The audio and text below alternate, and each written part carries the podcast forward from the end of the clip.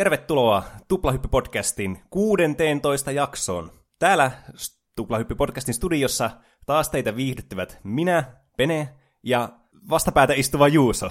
Hei kaikki. Ja tavalliseen tapaan me puhumme kahdesta eri aiheesta, paitsi että tänään me ei puhutaan yhdestä aiheesta. Mm. Joten tällä ei ollut mitään merkitystä tällä, tällä introlla. Eli tänään meillä on ilo ja kunnia ottaa aiheeksi Kingdom Hearts ja sen monimutkaiset ja vähemmän monimutkaiset asiat. Ja tietenkin nyt tämän päivän kunniaksi, kun Kingdom Hearts 3 vihdoin ja viimein ilmestyy vuosien ja vuosien tauottoman odotuksen jälkeen, niin mikä sen parempi aika kuin samana päivänä sitten julkaista tämä jakso. Niin.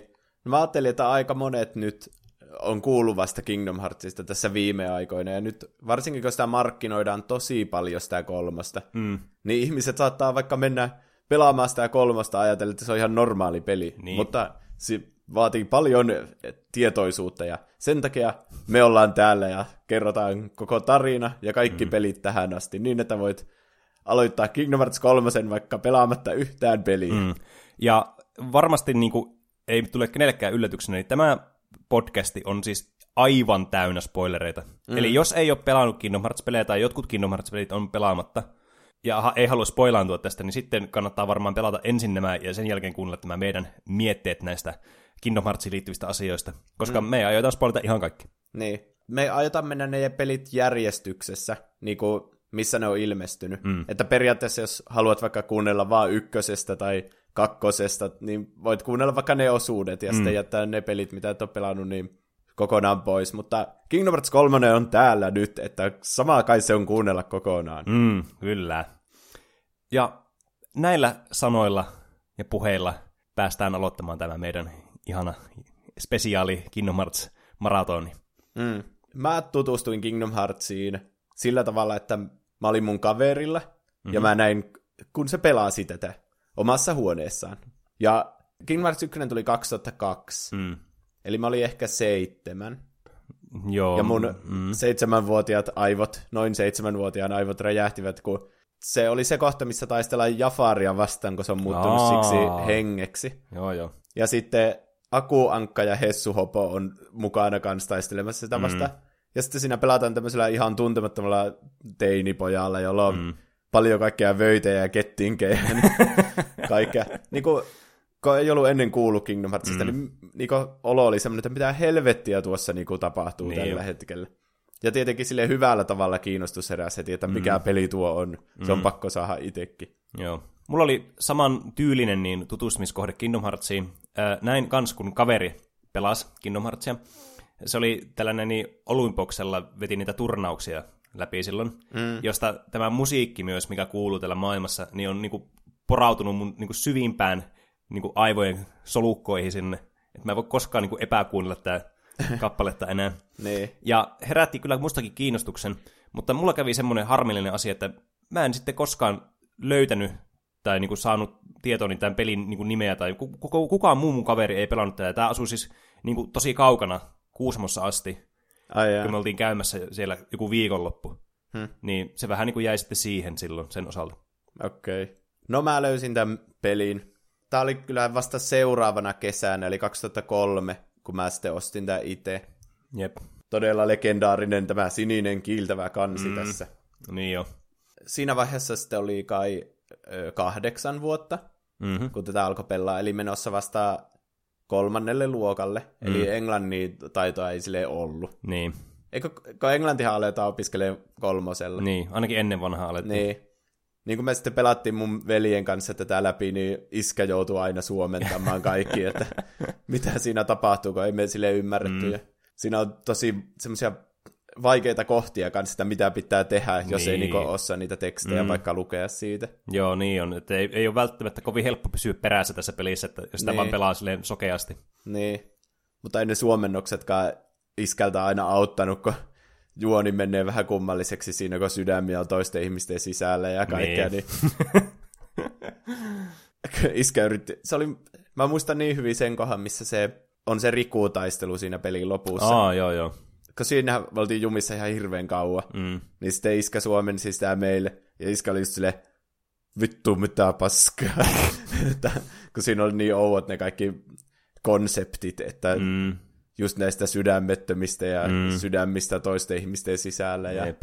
valoista, prinsessoista ja kaikista. Jep. Niin. Varmasti niin kuin hyvin absurdi kokemus myös sun isälle. niin.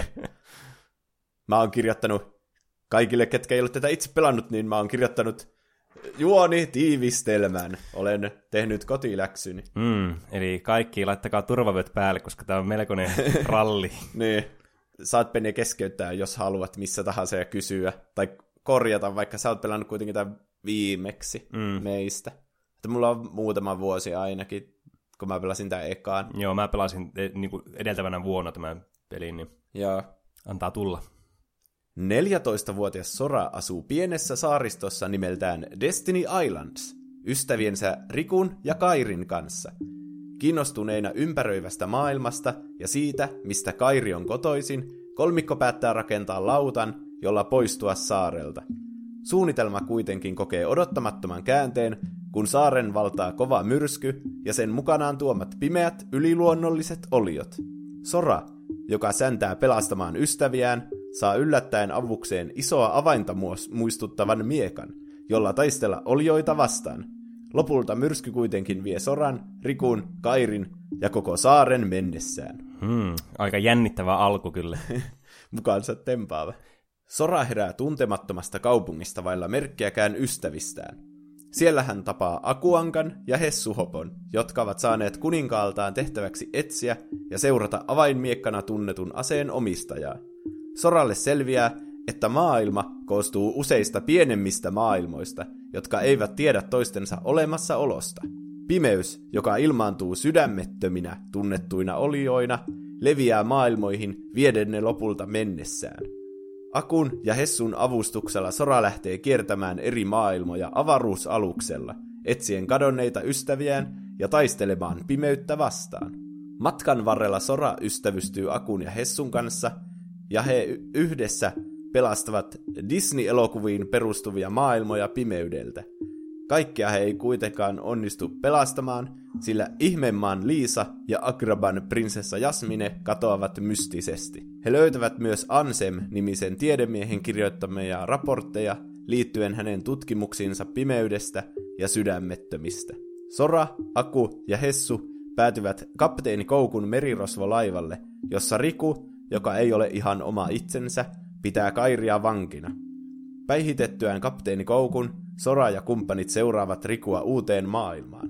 Kun Riku osoittaa kykynsä käyttää Soran avainmiekkaa, Aku ja Hessu hylkäävät Soran silmän räpäyksessä ja lähtevät Rikun mukaan. Sora osoittaa kuitenkin periksi antamattomuutensa seuraamalla Rikua isoon linnakkeeseen, jossa hän saa ystävänsä ja avainmiekkansa takaisin puolelleen. Riku perääntyy linnakkeen huipulle jossa eri maailmoista kadonneita prinsessoja pidetään vankina. Kadonneiden prinsessojen ohella Sora ja kumppanit löytävät linnakkeen huipulta tajuttoman Kairin, jonka Riku kertoo olevan yksi sydämen prinsessoista, ja että hän ei heräisi ilman sydäntään, joka on Soran sisällä. Selviää myös, että tiedemies Ansem, joka on muuttunut itsekin sydämettömäksi, on vallannut Rikun vangitakseen prinsessat ja jatkaakseen pimeyden tutkimista – Riku haastaa Soran uudella ihmisten sydämiä avaavalla avainmiekallaan. Päihitettyään Rikun, Sora herättää Kairin uhraamalla itsensä Rikun avainmiekalla. Sora muuttuu sydämettömäksi, mutta palaa lopulta normaaliin muotonsa Kairin rakkauden voimasta. Sora, Aku ja Hessu seuraavat Ansemia Destiny Islandsille, jonka pimeys on vallannut. Hakattuaan Ansemia tovin, Ansem yrittää viimeisillä voimillaan avata oven, josta hän uskoo pimeyden pääsevän valloilleen. Ovesta tulee kuitenkin valoa, joka tuhoaa Ansemin. Oven toisella puolella odottava kuningas Mikkihiiri, avainmiekkoineen, sekä uuden valokehän ympäröivä Riku auttavat Soraa ja kumppaneita sulkemaan ja lukitsemaan oven lopullisesti, jolloin pimeyden valtamat maailmat palaavat normaaliksi. Sora näkee vilauksen Kairista tämän palatessa kunnostuvalle Destiny Islandsille ja lupaa palata vielä hänen luokseen. Lopputekstit. Oh, olipas, olipas siinä kyllä hienosti tarinoitu. Tämä on siis ihan mun ulkomuistista kaikki nämä kirjoitettu, että, mm. ja omin sanoin. Mm. Oli kiel- kieltämättä kieltämättä hyvin, niin kuin, hyvin tarinallinen kyllä kerronta tässä. Niin. Tämä ykkösen tarina on, sille tuli kaikista pisimmäksi. Musta tuntuu, kun siinä esitellään mm. näitä konsepteja aika paljon mm. tästä, niin kuin, miten tämä maailma ja ne sydämettömät heartlessit toimii ja sille. Jep. Voidaan sitten palata takaisin tähän alkuun, niin kuin nyt tämän tarinan pohjittamana, niin voidaan niin sitten mennä näihin pelimekaniikkoihin ja tähän itse peliin sitten ja miten tämä etenee ja vähän meidän mietteitä tästä pelistä. Eli tosiaan tämä peli alkaa tältä Destiny Islandilta. Tai no itse asiassa tämä peli ei ala sieltä, vaan tämä alkaa tämmöisestä niin vähän pelaajalle vähän tämmöisestä kummallisesta maisemasta. Eli on vaan tämmöinen niin kuin maassa näitä tämmöisiä niin Disney-prinsessoja, tämmöisiä muraaleja. Niin, tämä on kyllä siisti tämä alku, kun ne on niinku Disney-hahmoja kuitenkin mm. siinä muraaleissa, mutta kuitenkin tässä on semmoinen tosi synkkä tunnelma. Niin jo. Niin se heti jotenkin kertoo niinku kaiken, mitä sun pitää tietää mm. Kingdom Heartsista. Ja hirveän niinku hyvä kans tämmönen, tämmönen musiikki tässä, että vähän semmoista niinku, ei semmoinen pelottava, mutta vähän semmoinen niinku kummallinen fiilis jää tästä semmoinen niin. vaikea sanoa, vähän mystinen. Mm. Ja tämä peli alkaa siis sillä, että ensin sulle esitellään kolme tämmöistä vaihtoehtoa, minkä sä voit valita tämmöisistä niin, niin eri objekteista. Eli tämmöinen miekka, kilpi ja sitten sauva. Tarkoituksena on valita pelaajana joku näistä objekteista itselleen. Ja tässä tulee ensimmäinen semmoinen asia, mitä mä niin pelaajana itse en hirveästi arvostanut. Eli tässä ei selitetty yhtään mitään tässä alussa, että mitä, sä, mitä nämä sun valinnat tekee, koska näillä on ne. oikeasti merkitystä näillä valinnoilla. Mm. Eli sä valitset aluksi yhden näistä objekteista. Mä nyt puhun omasta kokemuksesta, minkä mä valitsin. Eli mä otin tämän mieka ekan. Tietenkin, mm. koska tykkään pelata miekkailupelejä niin kuin Dark Soulsia. Ja seuraavana sitten tulee vaihtoehto näistä kahdesta muusta, mitä sä et valinnut, että sun pitää uhrata näistä toinen tavara. Ja mä taisin uhrata tämän kilven pois. se oli virhe. Se oli virhe. Ja tämä sitten vaikuttaa niin kuin peli alussa sun statteihin, ja pelin loppupuolellakin vaikuttaa sitten siihen, että minkälainen niin kuin sun makstatit sitten on. Mm. Mikä on tosi niin kuin, vähän harmi, että sitä ei niin kuin selitetä millään tavalla tässä alussa. Niin. Siinä halutaan antaa jokaiselle pelaajalle uniikki kokemus tästä pelistä. Ja siinähän on ne muut Destiny Islandsin asukat, mm. Tidus ja mitä niitä onkaan, Final Fantasy 10 taitaa olla ne. Niin on, ne siitä sitten sulle tämmöisiä kolme, kolme niin kuin hahmoa tulee sitten tänne Destiny Islandille vielä. Ja sun pitää niiden kanssa jutella ja ne kysyy sulta kysymyksen ja sun pitää valita tähän tämmöinen vastaus, jotka on vähän tämmöisiä niin kuin, vähän abstrakteja ehkä, että mitä pelkäät eniten, ja kolme niin. tämmöistä kummallista vastausta. Ja nämä, nämä kaikki vaikuttaa myös siihen, että miten sä niin tämä peli tulee olemaan sulla. Eli miten nämä vaikuttaa nämä aloitustavarat on sille, että minkälaisia statteja sä alussa ja mitkä sun loppustatit oli. Et esimerkiksi kun mulla oli tämä miekka, niin mulla oli enemmän strenaa, ja sitten mulla oli kilpeä, niin mulla oli vähemmän defenseä. Mm. Ja sitten loppupelissä mun maksimistrenaa on isompi, joka on itse asiassa tosi hyödytöntä, koska näitä power boosteja saa peliaikana paljon, mutta jos ottanut kilven paremmaksi, niin olisi saanut maksimi item loppuun, mm. tai jos ottanut tämän rodin, niin olisi saanut maksimi MPtä enemmän. Eli niin. mä otin oikeastaan kaikista paskimman vaihtoehdon, mikä vaan niin kuin ihminen pystyy ottamaan. Ja sitten nämä kysymykset, mitä nämä esittää tässä alussa, niin vaikuttaa siihen, että kuin nopeasti sä saat expaa missäkin vaiheessa peliä. Eli sä joko saat expaa sillä tavalla, että sua alustat alussa tosi nopeasti ja myöhemmin se hidastuu se expansaati, tai sitten, että se on koko ajan semmoista tasaasta se saanti niin kuin sun leveliin nähden, tai sitten just toisinpäin kuin tämä eka, että sä oot alussa vähän, niin sitten lopussa tämä rämpääntyy tämä expansaanti huomattavasti. Mutta en muista, mikä näistä tuli sitten, kun tämä oli vähän tämmöinen absurdi asia. Tämä on vaikea niin kuin, tämän peliaikana niin kuin huomatakaan edes, niin. Sille, jos ei se kiitä huomiota. Ja sitten tämän introsektion jälkeen päästään sitten pelaamaan kunnolla niin sanotusti. Tässä tulee vielä tämmöinen bossi tässä alussa, ennen kuin pääsee niin kuin tähän oikeaan pelin niin kuin käsiksi tästä tutorialista. Tarkoitatko sitä jättiä Heartlessia? Kyllä, tämä Darksidea. Ja tämän jälkeen sitten pääsee pelaamaan täällä Destiny Islandilla, missä Kairi ja Riku sitten on. Ja rakennetaan tätä räftiä sitten, että päästään pois tältä saarelta. Mm. Erityisesti se, tämä saariosuus oli mulle pienenä jotenkin tosi vaikea, kun siinä selitetään ne, että pitää kerätä sitä sen verran ja sitä sen mm. verran ja sitä sen verran. Ja sitten jos ei osaa englantia, niin, niin. ne menee ihan ohi, että mitä? Ja varmaan vietti varmaan kymmenen tuntia täällä saarella, mutta ei mm. se haittaa, se on ihan chillipaikka niin siellä on jo. paljon semmoista vapaaehtoista tekemistä. Mm. Niin. Mutta siinä vaiheessa, kun tähän, tää pääsee pois tältä saarelta ja sitten saa niin Aku ja Hessu saa kaveriksi, niin sitten tämä peli niinku alkaa kunnolla mun niin. mielestä. Tämä on niinku se oikea alkamispiste tälle pelille. Ja, pystyy itse vapaasti mennä mihin maailmaan haluaa. Mm, jep. Ja sitten nää, sulla on niitä kavereita mukana sitten. Ja tämä Aku on tässä tämmöinen mage-tyylinen hahmo, ja sitten Hessu on tämmöinen tankki. Ja niillä on sitten eri abilityjä, vähän niin kuin sulla itsellä pelaajana sitten Sorana on erilaisia abilityjä, mitä pystyy käyttämään. Sitä heitetään paljon vitsiä, että se Akun pitäisi hiilata enemmän, että mm. aina kuolee, kun Aku mm. alkaa hiilaa, vaikka silloin olisi ihan selvästi sitä niin MPtä siinä. Jep. Mutta tässä on, en tiedä miksei ihmiset tiedä, tässä on sellaiset optionsit, että voi säätää, että kuinka paljon mm. vaikka ne partyn jäsenet käyttää mitäkin iskuja. Niin jo, ja pystyy säätämään niin tavaroidenkin käyttö rateja, että kuinka paljon ne käyttää, että käyttääkö niitä tosi paljon vai ainoastaan tämmöisessä kriittisessä tilanteessa. Niin. Mutta tässä, tässä alussa tässä pelissä, koska sä otat aika paljon damagea kuitenkin, niin jos sä, vaikka sulla olisi tämä, että sä pistät kriittiseen tilanteeseen, että Aku vaikka hiilaisi aina sut, niin se on monesti tässä alussa ei ole tarpeeksi, koska tässä myöhemmin saa semmoisen abilityn kuin second chance, mikä aina kun saatat kuolettavan määrän damagea ja sulla on enemmän kuin yksi HP, niin sulle jää aina yksi HP. Niin. niin se antaa just tarpeeksi aikaa siihen, että sä voi hiilata. Mutta nämä monesti tässä, varsinkin alussa tässä pelissä, niin nämä saattaa yhtäkkiä one-shottaa sut jostakin puolesta HPstä. Se on kyllä ihan totta, ne second chance ja once more on niinku aika tärkeät abilitit siinä, että pärjää niinku vaikeille mm. bosseille. Niin jo. Se muuttaa sitä peliä aika paljon, että pystyy ottaa paljon enemmän riskejä ja kaikkea semmoista. Niin. Jep. Tämä pelisarja on monesti tunnettu siitä, että tämä on aika tämmöistä button smashia, että tässä Soralla pärjää tosi hyvin sillä, että sä teet komboja hakkaamalla X-painiketta toistuvia kertoja, niin kauan, että ohjaaja hajoaa. Mutta tota noin, niin, tässä on paljon muitakin niin kuin mekaniikkoja, näissä taistelumekaniikkoja näissä peleissä, mikä on sitten vähän harmi, että se jää tosi monesti niin kuin, sitten huomaamatta monelta pelaajalta. Niin, ne taijat on oikeasti paljon kätevämpiä kuin mitä ihmiset niinku mm. tietääkään. Että niillä vastusteilla on niinku heikkous vaikka tulitaikaa vastaan, mm. niin silloin sitä kantti oikeasti käyttää. Ja ne summonitkin, niin vaikka ne vaikuttaa ihan turhilta, mm. niin jos katsoo vaikka jonkun speedrunin Kingdom Heartsista, niin ne käyttää ihan kaikkea, mitä mm. pystyy. Niin jo. Ja tietenkin limitit, ne, nekin on niinku, jos niitä oppii käyttämään, niin ne on ihan OPita mm. tässä. Niin. Tämä on niinku tämä ykkönen vähän semmoinen, että kun tämä pääsee läpi tämän pelin sillä, että mm. sä hakkaat X niinku ihan alusta loppuun, että sä, sun ei oikeasti tarvi ikinä käyttää tyyliin muuta kuin no kuragaa ehkä tä, täytyy käyttää tietenkin, että sä saat HP tai siis tämmöistä hiilispelliä. Mutta niinku, mitään muuta niinku tämmöistä ta- erikoista taistelumekaniikkaa, niinku vaikka näitä e-, erilaisia iskuja tämmöisillä niinku reaktion kommandeilla, kun sä panat kolmiota tietyissä niinku kohdassa, niin, niin nekin on semmoisia, jotka niinku on todella hyödyllisiä.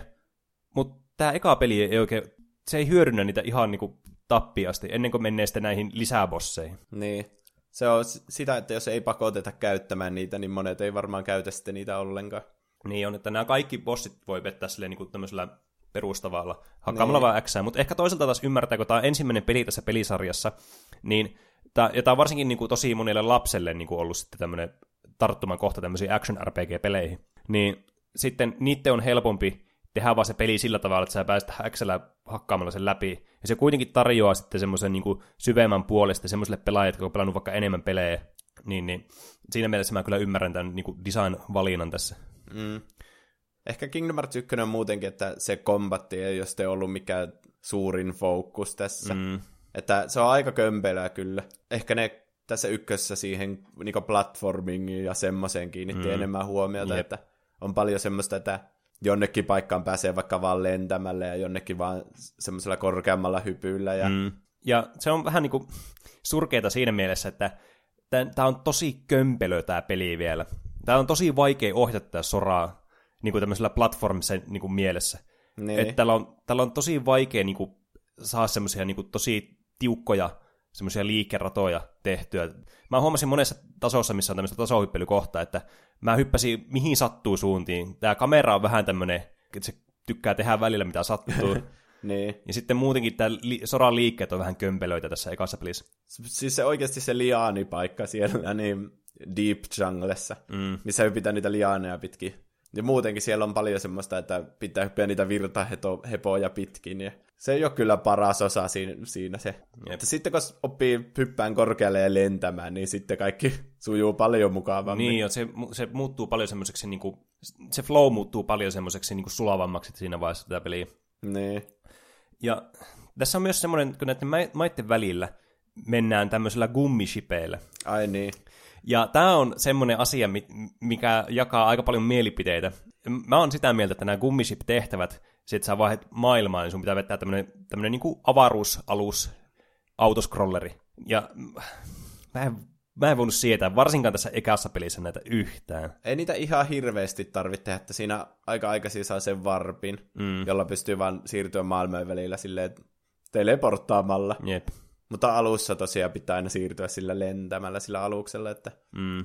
se on ihan eri gameplay ja kaikki systeemit on ihan eri siinä, niin, niin se on ihan selvästi semmoinen päälle liimattu juttu. Mm. Mutta jotenkin se tekee tästä maailmasta semmoisen aidomman, että Mm. ne hahmot ei vaan sille vaan siirry paikasta toiseen silleen, "Pup, nyt mä oon eri maailmassa, vaan siinä oikeasti pitää nähdä vaiva. Niin, se on ihan totta, että se kyllä niinku, se tekee sitä maailmasta semmoisen yhtenäisemmän, että siinä on joku idea, että miten sä pääset paikasta A paikkaan B, vaikka Niin. sekään ei tietenkään ole ihan aukoton, että esimerkiksi kun tässä on tämä monstro-taso, Niin, ja miten sä päädyt sinne, että sä yrität mennä toiseen tasoon, ja sitä tulee niinku vähän niinku siinä vastassa mukaan sitten tämä monsteri, se syö sut mm. tämän aluksen. Mutta että mitä se monsteri tekee ensinnäkään sillä avaruudessa, ja miksi, mihin se alus katoaa, ja mm. tämmöisiä niinku asioita, mitkä on vähän niinku kummallisuuksia sitten, niin ne vähän vie sitten sitä immersiota sitä gummiship-osiosta kyllä niin on se mulla vähän ainakin. ärsyttävää, että sitä kummishipia ei ikinä näe siellä maailmassa itsessä. Mm. Että eikö olisi hyvä, että kaikki kentät alkaisi silleen, että sulla on niinku se laskeutunut kummiship jossakin, ja sä kävelet sieltä Niin, ulos. nimenomaan. Mä en ymmärrä, miksi ne on tehnyt sitä. Vähän niin kuin Ratchet Clankissa, joka tuli kans samoihin aikoihin, niin Pleikka Niin. kakkosella. Aika jännä. Mm. Ja muuten Monstro on Birth by Sleepissä myöhemmässä pelissä, mm. niin yhdessä maailmassa niinku bossina. niinku, että se on niinku jossain maailmassa, Niin, niin. eikä avaruudessa lentämässä. Ja taitaa olla myös se kapteenikoukun laivakin. Niin, Taitaa joo, niin, sitten sekin on. Mikä, mikä Mm. maassa. Totta. Että Niin, näitä ei kannata ottaa niin kirjaimellisesti ehkä. se on ihan totta, että tässä pitää jättää vähän semmoista niinku mielikuvitusta varaa, että tämä ei ole Niin. kuitenkaan niin vakavaa hommaa, No että ei. ei tarvi silleen niinku miettiä sitä mm. Maailman niinku, tämmöistä realismia, että mikä se on. Niin. Aika jännä, että kaikki on niinku planeettoja, mm. niinku kaikki eri maailmat tai silleen. Niin, onhan se vähän silleen. Mutta se on, se on tosi niinku hyvä visuaalinen semmoinen elementti niinku lapsille varsinkin, että, Niin. että ne selvästi erottaa toisi, niinku toisistaan, kun ne on tämmöisiä erillisiä niinku entiteettejä jossain avaruudessa, tämmöisiä Niin. planeetan tyylisiä. Niin se on niinku paljon helpommin samaistuttavaa kuin sitten, että ne menee välillä mantereelta toiselle ja välillä menee avaruudessa. Kun nämä monethan sijoittuu siis periaatteessa niinku maapallolle nämä Niin. tasot. Se on vähän sitten semmoinen, että sama vaan tehdä tommonen, su- suoraan vaan tommonen fantasiatyylinen. Niin. Se olisi muutenkin outo, että jos ne olisi vaikka samalla maapallolla, mm. monet niistä. Vaikka joku, no periaatteessa vaikka Akraba ja Ant- Atlantis mm. olisi niinku maapallolla. Mutta kun ne sijoittuu ihan eri aikakausiin, Mm. niin mitä siinä, pitäisikö siinä olla joku aikakone tai Niin. sille. Mm. Ehkä tämä on helpoin tapa. Jep. Tässä on aina, joka maassa on sitten aina näitä bosseja. Ne on vähän silleen niin kuin vaihtelevia aina niin kuin riippuu, että missä maissa on. Ja sitten tietenkin pelin lop- lopussa tai pelin jälkeenkin on sitten tämmöisiä niin kuin extra bosseja ja tämmöisiä vaikeus taso nousee sitten, jos haluaa vähän niin kuin tutkia vielä enemmän sitten pelin mm. jälkeenkin. Jäikö sulla mitään erityisesti mieleen näistä bosseista tästä ykkösestä? Kun tästä aika iso osa oli sitten tämmöisiä niin kuin heartlesseja, jotka oli vähän semmoisia erikoisia osa niistä. Tarinassa olevien bossien osalta ehkä eniten mulla on jäänyt just se mieleen se Rikuun viimeinen taistelu, mm. jossa me oltiin oikeasti jumissa ihan hulluun kauan. Jep. Mutta ehkä tarinan aikana ei ole muita semmoisia erityisen vaikeita. Että ehkä sitten ne, kaikki ne optional bossit sitten sen pelin jälkeen, niin mm. niitä kaikkia tuli pelattua tosi kauan. Erityisesti Sephiroth. Joo, no se, se oli aika moneen semmoinen niin kuin se final boss oikeasti se pelissä. Niin, nämä muutkin. Kurt Sisa taitaa olla se, joka on Akrabassa. Joo. Sitten on Jäätitaani. Mm, Ja Big Benin luona semmoinen kummitus. niin jo. Ka- kaikki on aika vaikeita. Mm. Nämä on kivoja mun mielestä nämä extra bossit tässä pelissä, että, ja mä oon harmittaa se, että ne ei käyttänyt tätä enemmän, niin kuin näissä muissa bosseissa. Että nämä vaatii vähän semmoisia erilaisia pelityylejä ja pelimekaniikkoja, mitä Niin. sun pitää ottaa huomioon. Niin kuin esimerkiksi vaikka tämä, tämä kummitus tuolla Big Benissä, niin sun pitää selvästi käyttää eri taikoja Niin. hyväkseen tässä tappelussa. Ja pitää hoksata se, että on se stop-taika oikeasti aika hyödyllinen, mm. kun siellä on se kello, joka tikittää, niin että sä kuolet, kun se menee umpeen se aika. Niin. Niin sen voi pysäyttää esimerkiksi sillä stop-taijalla. Jep. Sitten on tietenkin jäätitaan, johon tuli taika on tosi hyvä. Mm. Sephirotin voittaa niillä limiteillä. Se on mm. itse asiassa aika helppo. Jos alkaa käyttää sitä strike ridea paljon. Niin. Kun silloin on niinku mm. kuolematon. Niin on. Niin sille estää kaikki ne Sephirotin vaikeimmat iskut. Joo, ne limiitit on kyllä tosi hyviä. Että Niin. niitä ei tullut ihan hirveästi käytettyä sen takia, koska niitä ei tarvinnut tosiaan kun näissä extra bossissa vasta niin kunnolla. Mm. Mutta just niin tämä Strike Raid tai Ar- Ars Arcanum tai näitä, mitä näitä muita oli, Ragnarok, Sonic, mm. Blade. niin nämä on tosi hyviä ja hyödyllisiä työkaluja, mitkä Niin. vähän, vähän sivuutetaan niin kuin pelaajalle, Niin. mikä on vähän harmillista. Mulla jää aina mieleen tästä niin, näistä bosseista, niin kun tässä on tosiaan näitä Disney-pahiksia, on osa niin kuin näistä bosseista, ja osa on sitten näitä Heartlessia tai sitten näitä niin kuin, tämän pelimaailman niin kuin tämmöisiä omia pahiksia, niin kuin vaikka An- Ansem on niin kuin tämä viimeinen bossi tässä. Ja mä muistan tämän Ansemin, kun mä vetin tätä läpi, tätä peliä. Ja tää on ihan naurettavaa, siis tämmöinen niin Square Enix-tyylinen kymmenen vaiheen bossi kuin voi vaan ikinä olla. Se on kyllä mahtavaa. että se muuttuu semmoiseksi jättimäismäiseksi avaruusaluksesta, niin kuin, joka näyttää suoraan niin kuin joltakin Yu-Gi-Oh! Duelmaster-kortilta. Ja se, sitä piti hakata ihan hulluna, koska niin, niin, se tappoi mut niin, kuin niin nopeasti aina tässä. Ja kun tämä, ei, tämä on tämmöisen sektion jälkeen, missä kuluu hirveästi kaikkia potioneja, kun tämä on tämmöinen pitkä niin kuin monen wavein tämmöinen vihollisarmeija tulee sun päälle, tämmöisiä vaikeita vihollisia. Ja sitten sen jälkeen on suoraan tämä bossi, eikä pysty refillaamaan missään vaiheessa. Niin, niin se tarjosi kyllä paljon haastetta ja niin kuin, ikimuistettavia kokemuksia, mutta sitten kun se lopulta pääsi läpi, niin se tuntui kyllä hyvältä. Tässä on myös se Xemnas on kans lisätty mm. tähän Final Mixiin. Niin jo. Onko pelannut sitä läpi? Joo, mutta en mä tiedä, se bossi ei ollut muistaakseni kovin vaikea. Ei. Sillä on samat liikkeet, mitä niin tuossa Kingdom Hearts 2, mihin päästään kohta. Niin. Niin, niin se, se on kyllä kiva semmoinen niin kuin lisää tähän. Tietenkin jälkikäteen lisätty sitten, kun niin kuin nämä devit on tietänyt paremmin, että mitä on luvassa. Niin. Mutta kuitenkin, että semmoinen niin kuin kiva bonus tähän mukaan. Ja siinäkin nämä tanoin, niin, limitit on taas ihan superhyviä, kun ne tekee susta kuolemattomaa ja se tekee Niin. paljon damagea. Ihan totta. Tärkein pointti näillä kaikilla sivujutuilla on se, että saa avattua sen secret endingin lopputekstien jälkeen. Mm. Paitsi taitaa olla se, että jos pelaa vaikeammilla tasoilla, niin sen saa sitten muutenkin. Mutta tässä ykkössä erityisesti jäi mieleen se, kun siinä on ekkaa kertaa, sitä ei tiennyt vielä silloin, mutta se on niinku Roksas, taistelee Rikua vastaan. Ja Roksasilla on kaksi avainmiekkaa, ja niillä molemmilla on semmoiset mustat kaavut, ja ne taistelee Aa. vesisateessa, ja siinä Niin on jo. uusia Heartlesseja, ja Mm. se oli niinku coolei hetki tyyliin nähdä se silloin pienenä. Ja niinku ei yhtään tiennyt, että mihin se viittaa mm. silleen. Mun mä luulin ehkä, että se oli niinku joku Final Fantasy-peli, joka oli tulossa. Mm. en mä osannut sille ajatella, että Kingdom Heartsista olisi tulossa jatkoossa. en mä tiedä. Mm. Jotenkin se tuntui semmoiselta semmoiselta niinku salamapullossa peliltä, että tämän voi tote- toteuttaa vain yhdesti. Niin, se, ymmärrän kyllä näkemyksesi. Ja semmoinen se vähän onkin, että mm. mä en voi uskoa, että Kingdom Hearts on olemassa. Ja se on kyllä tosi niin kuin, erikoista. Niin. Mutta voi olla positiivisella mielellä tästä liikenteessä, että tämä on kuitenkin saanut jatkoa sitten. Mm. Se intro pitää vielä mainita. Se ne on aina tosi hienoja näissä peleissä, että Aa, näihin pääsarjan peleihin Utada Hikaru tekee mm. musiikit ja niissä on, se alku on aina semmoinen menevämpi, että tässä ekassa on se EDM remiksi. Aa, niin. Ja sitten lopputeksteissä tulee se hidas versio, Simple mm. and Clean on se biisi. Mm. Ja vieläkin tirautan kyyneleen, kun kuuntelee sen hitaan version siitä. Hmm. Tässä on kyllä tosi hyvät musiikit, että tonne, Mm. niin ei, ei voi kohattua nostaa. Niin, kaikki maa- kaikkien maailmojen musiikit ja kaikki Mm. välianimaation musiikit tosi hyviä. Niin jo. Seuraavana Game Boy Advanceille ilmestyy ö, 2005 vuonna Kingdom Hearts Chain of Memories, ensimmäinen tämmöinen spin-offi, joka edistää sitä juonta, mutta kukaan ei ole oikeasti pelannut sitä. Ei. Mä näin tämän kaupassa silloin pienenä, mutta mä katsoin tätä kantta, takakantta, katsoin niitä kuvia ja kaikkea mm. siitä. Katsoin, että tämä on vähän niin kuin Kingdom Hearts 1, vaan kerrottuna uudesta. Aa, Ja se tosi suurelta asia on myös, mm. että mä oon pelannut tämän vasta myöhemmin, kun tästä tuli remake Pleikkari kakkoselle ja nythän se on kolmosella ja nelosellakin. Mm. jep. Mutta yritin siitäkin tehdä. Mähän silloin podcastin alkuaikoina puhuin tästä pelistä, kun mä pelasin tätä. Joo, niin mä pelasin sen silloin ekka kerta. Joo. Nimellä Rechain of Memories on Mm. se. Joo, tämä on se, se, tää on se peli, mitä monet niin kuin Kingdom Hearts pelisarjan ystävät ei hirveästi niin kuin välitä tästä Niin. tämän pelimekaniikkojen vuoksi, josta voimme nopeasti mainita. Mm. Mutta tarina ensin. Tämä on tärkeää, että kaikki pysyy kärryillä. Sora, Aku ja Hessu päätyvät kummalliseen linnaan, jossa heidät ottaa vastaan mystinen mustakaapuinen mies. Mies kertoo linnan olevan unohduksen linna, jossa kadottaminen on löytämistä ja löytäminen kadottamista.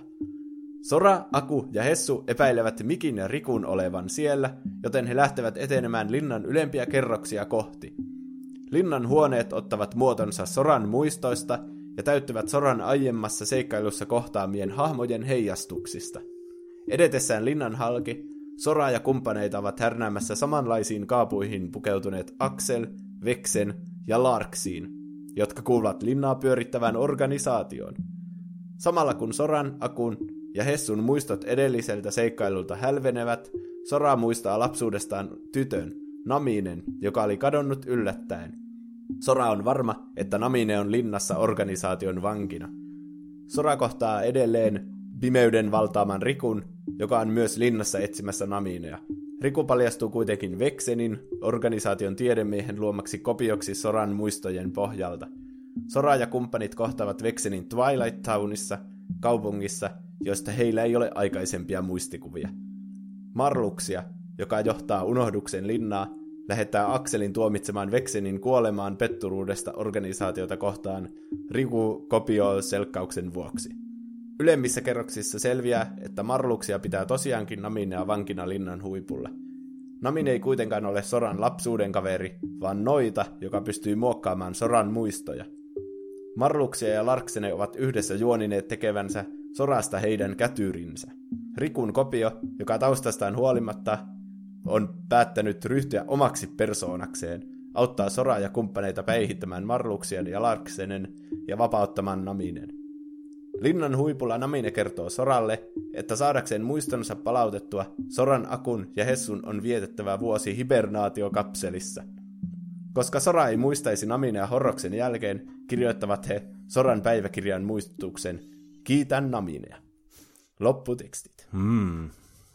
Kyllä tuossa aika paljon tulee semmoista Kingdom Hearts 2 johdattelevaa mm. asiaa sille juonen puolesta. Niin. Kingdom Hearts 2 siirrytään sitten tämän jälkeen, niin tämä kyllä niinku hyvin niinku täyttää sen, niinku, sen väliin tässä ykkösen ja kakkosen välillä niinku tarinallisesti. Niin. Eli tässä vaiheessa tämä ei ole vielä mennyt semmoisiksi ihan hulluksi, crazyksi shitiksi, niin. missä on mahdoton pysyä mukana. Et tässä tämä on vielä suhteellisen niinku, suoraviivainen tämä juoni. Vaikkakin motiivit on tietenkin vähän semmoisia niinku, hämäriä tässä vaiheessa. Mm. Gameplay tässä on ottanut ison U-käännöksen tässä niinku, mätkitään semmoisilla korteilla, että mm. jokainen taika ja lyönti ja summonit ja kaikki, Aku ja Hessukin on muutettu korteiksi. Jep. Ja sitten niitä pitää käyttää tehdäkseen kaikkia niitä komboja ja iskuja ja kaikkea. Ja tämä ehkä toimii silleen Game Boy Advanceille, Mm.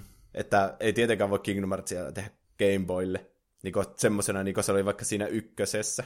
Jep. Mutta sitten, kun mä oon pelannut vaan tätä uutta versiota, tätä Rechain of Memorista, Mm. niin siinä se on tosi ärsyttävää kyllä. Mm. Tämä on tämmöinen vähän niin kuin tämmöinen reliikki siitä, että minkälaiset niin kuin rajoitukset oli tuommoisella käsikonsolilla tuohon aikaan. Niin. Et mä, jos, jos tämä olisi tehty tämä peli uutena pelinä niin kuin nykyään, minkälaisia vaikka Switchit tai DS tai muut tämmöiset käsikonsolit on, mm. niin tämä olisi ollut semmoinen samantyylinen varmasti kuin nämä aikaisemmat, Niin. tai tämä Kingdom Hearts 1. Niin.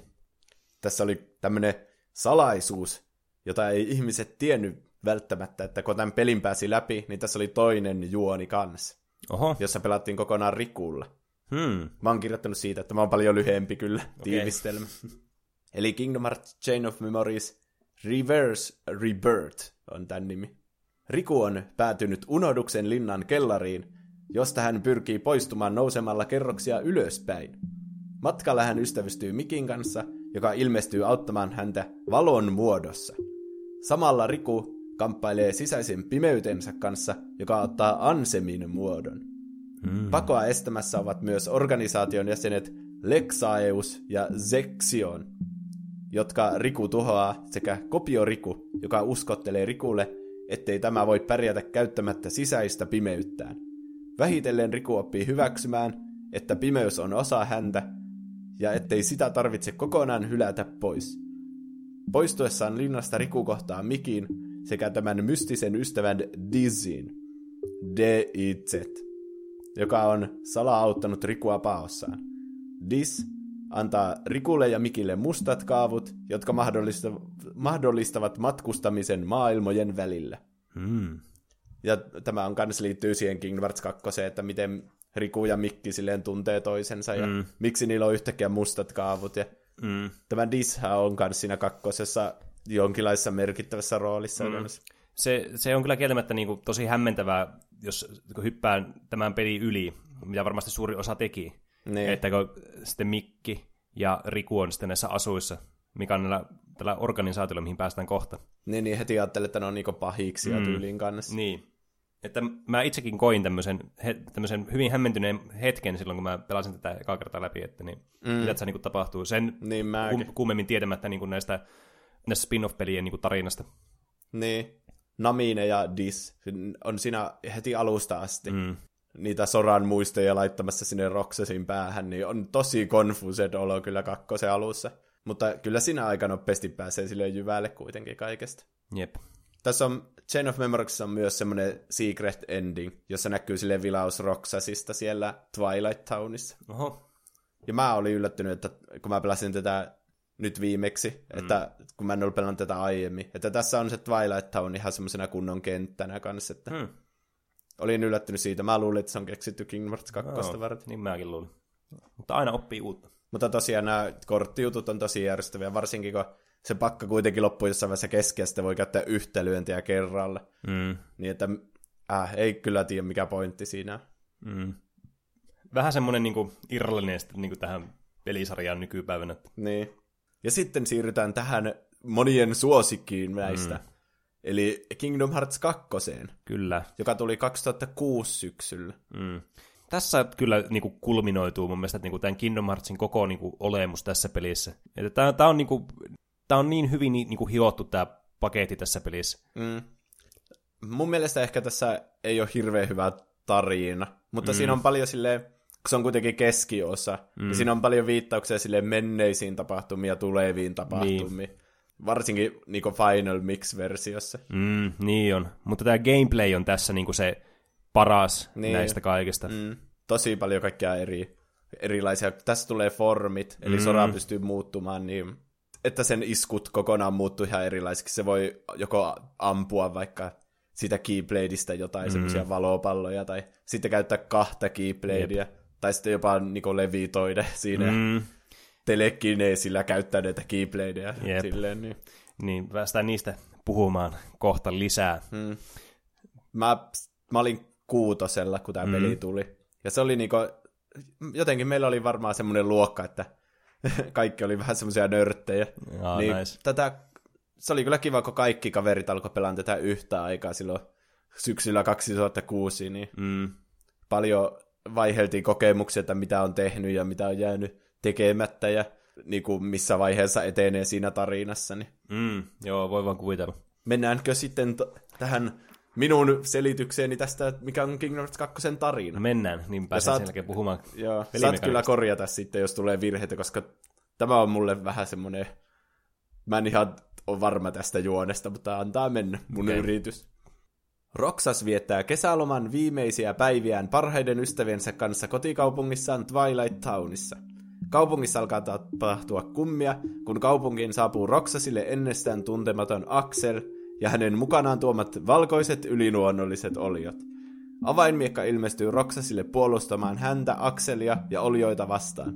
Vähitellen Roxasille kehittyy muistoja, mutta ne eivät ole hänen omiaan. Kummallisuudet johdattelevat Roxasin hylättyyn kartanoon, jossa hän tapaa Naminen. Namine kertoo muistojen kuuluvan Soralle, joka nukkuu hibernaatiokapselissa kartanon kellarissa. Roxas menee Soran luo ja Sora herää. Herättyään Sora, Aku ja Hessu matkustavat Mikin avustuksella salaperäiselle tornille, jossa asuu Mikin kouluttanut Jen Sid. Tähän väliin, että Roxas tosiaan katoaa tässä, kun tämä tapaa tämän soran. Niin, että ne ei mutta- niin tapaa toisiaan. Niin, se on jätetty tarkoituksella ehkä semmoiseksi mysteeriseksi, mm. ehkä, että mitä sille Roxasille tapahtuu. Jep. Ja Jensid on toisinpäin Disney. Tällä hahmolla ei ole alun perin ollut nimeä. niin se on keksitty tätä peliä varten. Jensid kertoo Soralle ja kumppaneille valkoista olioista, nobodyista. mikä syntyy samalla, kun ihminen muuttuu sydämettömäksi. Mm. Organisaatio muodostuu 13 erityisen vahvasta nobodysta, jotka ko- komentavat muita nobodyja. Niin mä nä- tähän väliin, nä- kun tää, tässä pelissä tai tässä sarjassa joku hahmo kuolee, niin sitten tulee nobody sitä ru- niinku ruumiista ja sitten se sydämestä tulee sitten se Heartless. Mikä on aika hämmentävä, koska Heartlessillahan, Heartless on sydämetön, mm. mutta sillä on se sydän. Mm. Ja Nobody on niinku nobody, mutta mm. periaatteessa sillä on se ruumis. Mm. Tuo on todella hämmentävä. Mm. Organisaatiota, joka tunnetaan nyt nimellä Organisaatio 13, johtaa Ansemin Nobody Xemnas. Sora, Aku ja Hessu kulkevat maailmasta toiseen ratkaisten maailmojen ongelmia sekä pysäyttäen Organisaatio 13 suunnitelmia – Mikki kertoo kolmikolle vanhasta ystävästään Ansemme Viisaasta, jolta heidän tuntemansa Ansem oli varastanut nimensä. Ansem, joka oli muuttanut itsensä sydämettömäksi, oli alkujaan Xehanort. Xehanort työskenteli Ansem Viisaan tutkimusryhmässä muiden organisaatio 13 jäsenten kanssa. Saadakseen Soran huomion Axel kidnappaa Kairin Destiny Islandsilta. Axel kertoo Soralle Roksasista – joka kuului kerran organisaatioon, mutta on nyt Soran sisällä. Axel auttaa Soraa ja kumppaneita pääsemään organisaation tukikohtaan, mutta kuolee itse rytäkässä. Organisaation tukikohdassa Sora ja kumppanit kohtaavat Rikun sekä Dizin, joka paljastuu Ansem viisaaksi. Riku ja Ansem viisas olivat kaapaneet Roxasin, Soran Nobodyn, tämän kuuluessa organisaatioon ja laittaneet hänet Twilight Townin dataversioon herättääkseen Soran. Sora, Aku ja Hessu, Riku, Mikki ja Ansem Viisas etenevät organisaation tukikohdassa päihittäen sen viimeisiä jäseniä. He kohtaavat Naminen avustuksella paeneen Kairin, joka on itsekin oppinut käyttämään avainmiekkaa. Tukikohdan huipulla Poppo kohtaa organisaation viimeisen jäsenen, Xemnasin, Xemnas on kerännyt soran tuhoamista sydämettömistä vapautuneita sydämiä, muodostaen oman Kingdom Heartsinsa. Ansem viisas uhraa itsensä yrittäessään pysäyttää Xemnasin, mutta se on turhaa. Xemnas valjastaa Kingdom Heartsin voiman ja haastaa Soran ja Rikun viimeiseen eeppiseen taisteluun. Tuhottuaan Xemnasin, Sora ja Riku päätyvät pimeään maailmaan, josta he kuitenkin lopulta pelastuvat. Sora ja Riku ilmestyvät Destiny Islandsille jossa heitä on odottamassa Aku, Hessu, Mikki ja Kairi. Myös Roksas ja Namine, jotka ovat Soran ja Kairin sisällä, vaihtavat hymyjä tällä iloisen jälleen näkemisen hetkellä.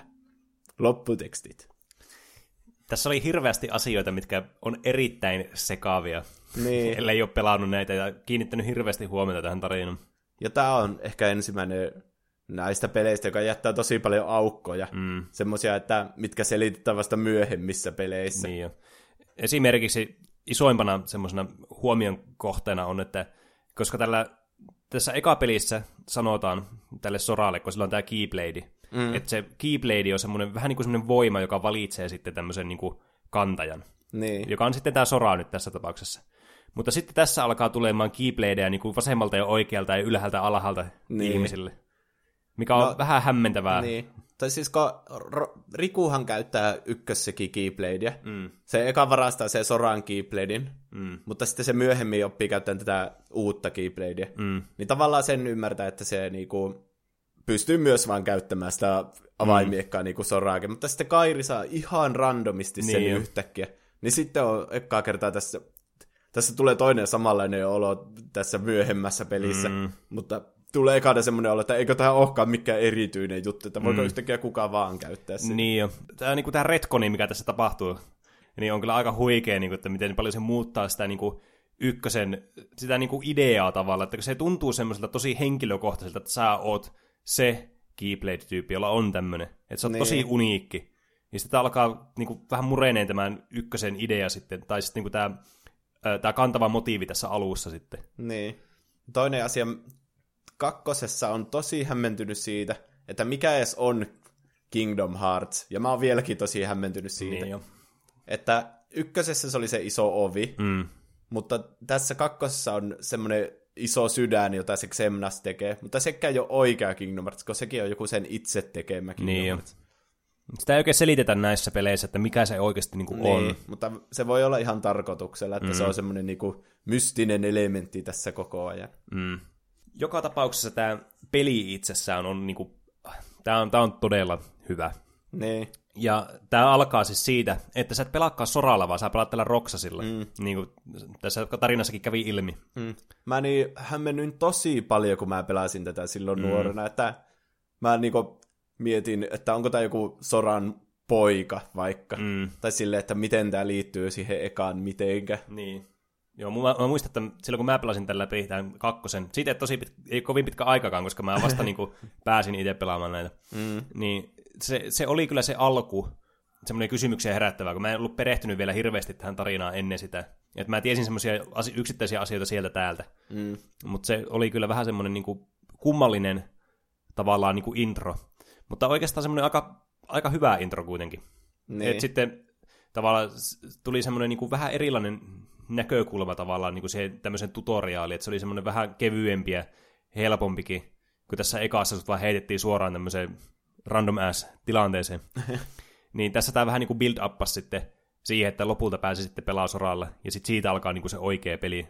Niin, ja sitten se vasta aika lopussa sille alkaa selviä, että kuka tämä Roksas oli oikeasti. Mm. Tämä ja... vähän niin kuin jätetään tämmöiseksi mysteeriksi mm. sille mieleen, että ja muutenkin, kun Roksas käyttää kahta avainmiekkaa, niin heti on silleen, mikä helvetti tämä tyyppi on. Mm, niin on. Se jättää tosi paljon kysymyksiä tässä alussa.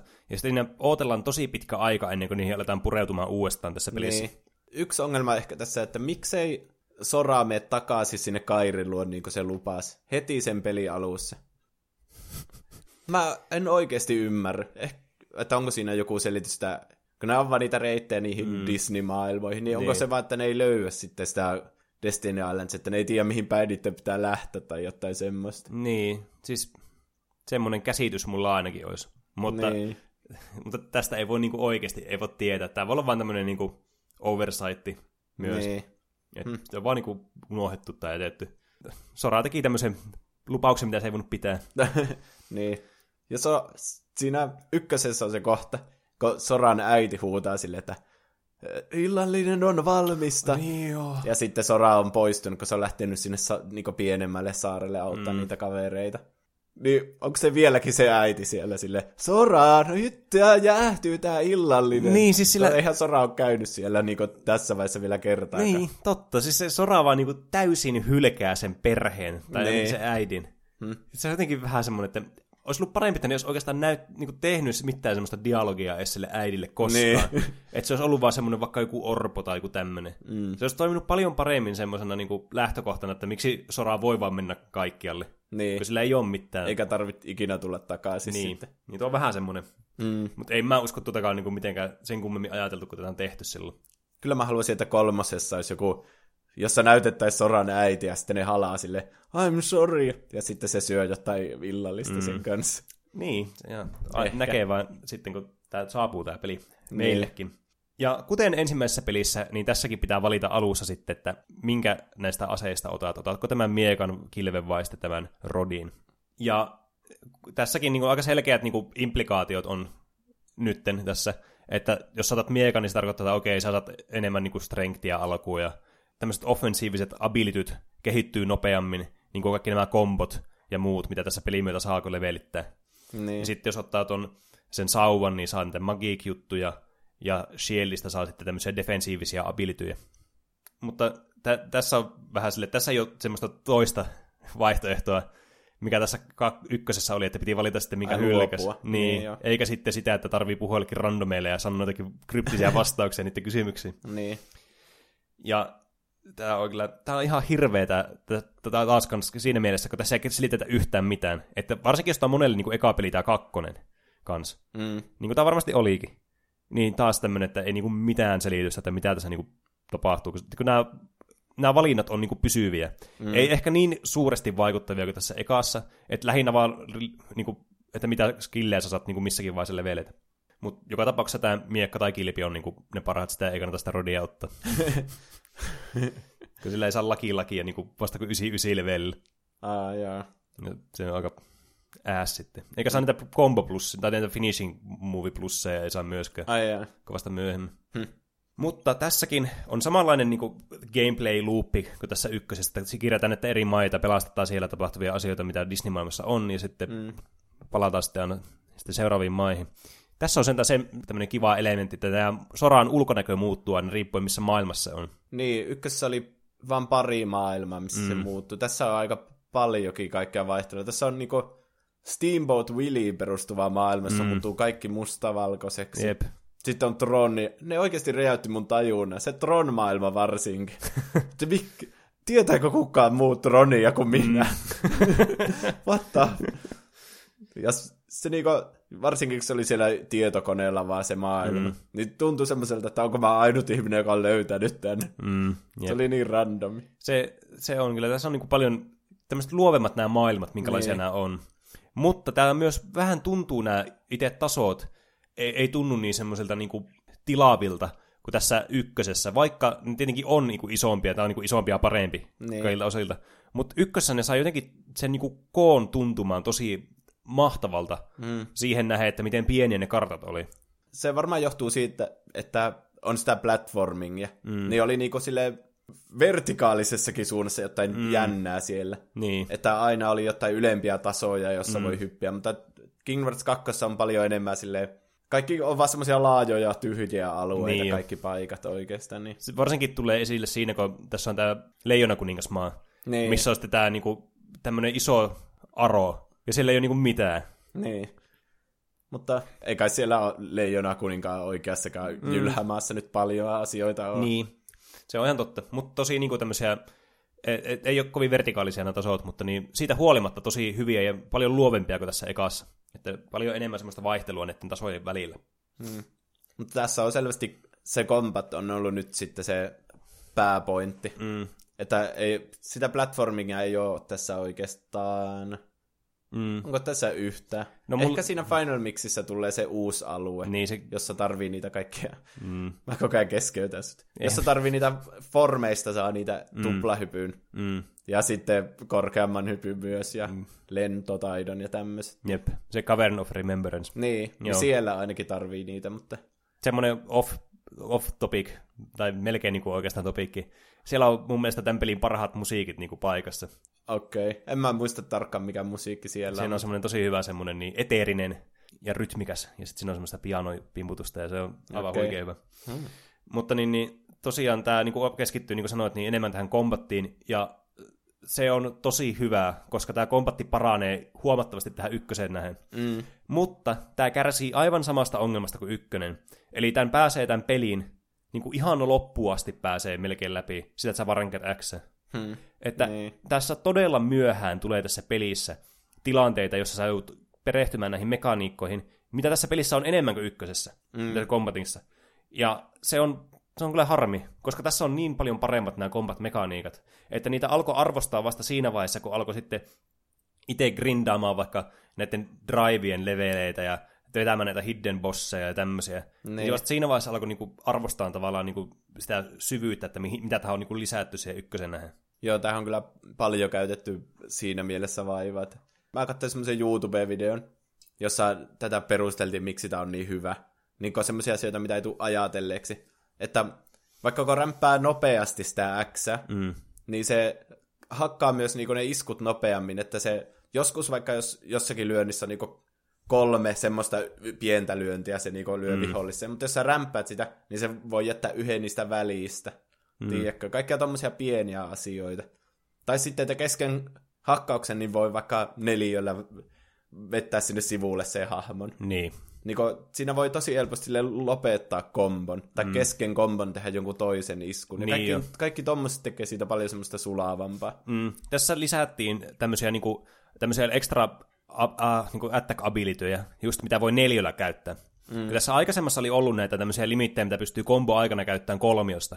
Niin vaikka tässä on tämmöisiä samantyylisiä tämmöisiä niin reaction commandeja kolmiossa, huomattavasti enemmän niin kuin näillä eri vihollisilla on tämmöisiä omia uniikkeja, mihin voi reagoida. Niin, niin tässä on myös, että sä voit vaikka tehdä niin semmoista, että sä voit pompattaa tämän vihollisen vaikka ilmaan ja sitten hypätä tämmöiseen ilmakomboon siitä. Niin. Tai sitten tehdä tämmöisen todella, todella, todella hyödyllisen tämmöisen niin iskun, semmoisen horizontal slashin, joka siis toimii tosi hyvin kompona tämmöisen toisen niin kuin skillin kanssa kuin Berserk Charge, niin. jossa, sä, jossa silloin kun sun manaat on mennyt nollaan, niin sä pystyt niin kuin, jatkaan komboa loputtomasti, niin sä pystyt ränkkään tätä neliöä aivan järkyttävästi, se tekee hirveästi damagea ja se seuraa tätä vihollista tosi hyvin. Niin, erityisesti Sephirotissa tällä kertaa mm. se oli hyödyllinen. Niin oli, ja sitten jossakin niissä, tota, no, niin kuin, näitä on, tässä on tämmöisiä organisaatio, tämmöisiä sieni, tämmöisiä vähän niin kuin putsle-tyylisiä niin kuin tappeluita, jossa sitten joissakin tarvii käyttää näitä erilaisia mekaniikkoja. Et tässä niin kuin myöhemmin tuli sitten näitä ekstra kontenttia, niin mi- mihin tarvii sitten paljon enemmän niin kuin perehtyä tämän pelin mekaniikkoihin. Mikä olisi ollut hyvä, että tämän pelin aikana, niin kuin vaikka normivihollinen tai bossi, mikä olisi tullut, niin olisi vaatinut vähän tämmöistä erilaista lähestymistapaa. Mutta niin. nämä on vähän tämmöisiä niin kuin letdowneja, nämä perusbossit tässä pelissä.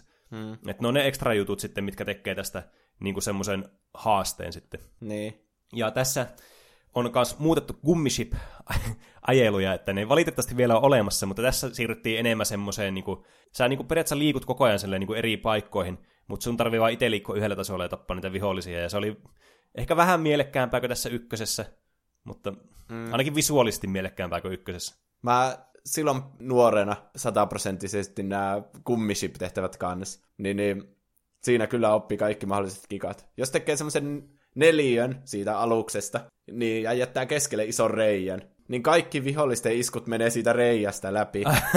ja ei ota yhtään damagea. Oho. Se oli kyllä aika huittava. semmoinen löytö, että sen jälkeen ei ollut hirveänä haasteita missään, mutta...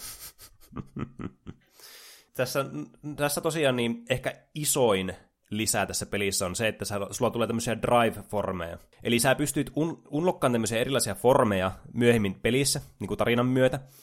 Että esimerkiksi sä pystyt tekemään tämmöisen fuusion niin kuin Goofin kanssa, eli Hessun kanssa. Että sä pystyt käyttämään kahta keyplayia ja saat tämmöisen korkeamman hypyyn. Ja sitten tuli mm. vähän erilaisia komboja ja muuta. Ja sitten tuli myöhemmin Akun kanssa ja sitten molempien kanssa ja sitten vielä tämmöinen niin kuin antiform. Ja niin, sitten... Jos se epäonnistuu jotenkin sen formiin mm. meneminen, niin soda muuttuu Heartlessiksi. Mm, ja sitten viimeisenä sitten täällä Final Form. Mm. Ja tästä antiformista sen verran, että tämä on ihan saatanan ärsyttävä. Niin. Tässä on niinku semmoinen prosentuaalinen mahdollisuus, että sulle välillä tulee tämä formi, ja se kasvaa mitä enemmän sä onnistut tekemään oikeita formeja. ja sitten se voi tulla bossitappeluissa, ja silloin sä et voi poistua tästä formista mitenkään, sä et voi hiilata mitenkään. Mm. Sulla ei mitään niinku väistöabilityä oikeastaan. Paitsi semmoinen ihan ihme liitolento, millä ei mistä mitään niinku hyötyä. Niin se oli, äh, se sai mut, mun niinku rattaat rätisemään aina välillä. Mm. Mutta muuten nämä formit oli tosi kiva lisää tähän gameplayhin. Ja niitä oli tosi niin kuin, satisfying käyttää tässä. Niin ja. Tässä kanssa, että kun näillä on tämmöisiä movement abilityjä, mitä sodalla ei vaikka normaalisti ole. Mm. Niin kuin just tämä, että jos sulla on tämä Valor-formi tai Eka-formi, niin sulla on korkeampi hyppy. Wisdom-formissa voit tehdä semmoisen niin kuin maassa tämmöisen liido eteenpäin. Sitten pystyy niin tekemään semmoisen tuplahypyyn tällä Master-formilla, ja sitten Final-formilla pystyy liitämään. Mutta niin kuin ykköspelissä näitä, ei, näitä abilityjä ei saa soralle itselleen niin kuin sille organisesti, vaan sun pitää vähän niin kuin grindaa leveliä näillä driveilla, että saa unlockkaat ne tälle soralle sitten. Niin. Se oli kyllä vähän ärsyttävää, koska sitä ei kerrota, että miten niitä grindataan, niitä mm. niin formien leveleitä. Niin jo. Että jos esimerkiksi Masterformilla pitää kerätä semmoisia kultaisia palleroita vihollisista, mm. niin saattaa oikeasti hirveän kauan sille yrittää mukaan tappaa niitä vihollisia, mutta ei se kehity yhtään, kun jos vaikka vääränlaisia vihollisia tappaa, niin ei tietenkään saa näitä palleroita. Niin, niin sepä se. Sitten piti saada jollakin, to... sillä valorilla, valorilla piti saada komboa, sillä Wisdomilla piti käyttää Magic Spell, ei kun tappaa vaan vihollisia pelkästään. Ja sitten sillä viimeisellä Final Formilla sitten, niin se levelitti sillä, että sä tappoit näitä nobodyja. Eikä niitä selitetty millään tavalla. Mm, se oli kyllä vähän vaikeet. Varsinkin kun nämä abil, movement abilit on niin, niin kuin tärkeitä tässä saada. Niinpä. Niin se on tosi niin kuin, raivostuttava, jos ei tiedä näistä mitään. Mm. Sitten tässä tosiaan pystyy bosseissa käyttämään näitä, jos oli Aku ja Hessu tai jompikumpi mukana, ja sitten pystyi niin, niin vähän tekemään niistä jostakin bossista vähän helpomman, tai niissä sai vähän silleen niin kuin, semmoista boostia omaan damagea, ja se hiilas aina sut, että jos olit kuolemaisilla, niin näitä pystyi hyvin käyttämään. Mutta tässä, tässä remixissä sitten, mikä myöhemmin tuli, niin lisättiin tämmöinen formi, limit-formi, mikä mm. on niin tästä, mikä on tämmöinen referenssi niin tähän Kingdom Hearts 1 tämmöisiä abilityjä, saa niin unlockkaa näitä vanhoja abilityjä, mitä Kingdom Hearts 1 oli, just Ars Arcanumia tai sitten Strike Ridea tai muuta. Niin. Mutta, kun sitä pystyy käyttämään yksin, ilman aku- ja hessuapua, niin kaikki tappelut, missä sä taistelit bossia vastaan niin kuin yksin, sä et voinut normaalisti mennä näihin drive-formeihin, mutta sulla oli tämä limit-formi näissä tässä remixissä käytössä, mm. mikä teki joistakin näistä bossista ihan triviaali. Ai kun sä, kun esimerkiksi vaikka Sefirotti, niin se, että sä pystyt vaan menemään siihen driveen, sä oot kuolematon, sä hiilaat täysiin HPisiin. Niin. Ja sitten kun tää tekee tää Ars Arcanum ihan helvetisti damagea. Mm. Ja sä et, kun sä käytät sen, niin se, jos se, sä saat hyvää hiti siihen bossiin, niin se jää vaan se staggeri komboon vaan, ja se tekee ihan hulluna damagea. ja se hiilaa samalla vielä. Niin tää ihan järkyttävää helpoksi teki jotkut tappelut. Se Final Mix-versio ver- lisäsi ihan hirveästi niitä optional bosseja tässä pelissä, mm. että alkuperäisessä Kingdom Hearts 2 taisi olla vaan se Sephiroth. Mm. Mä en edes muista, oliko siinä muita. Ei, ei välttämättä. Ei Mutta sitten niin, tässä Final Mixissä pystyy niitä kaikkia organisaatio 13 ja seiniä vastaan taistelma. Mm. Jopa niitä, ketkä ei ole tässä pelissä, niin. vaan siinä Chain of Memories. Mm. Se oli kyllä jännä. Jep.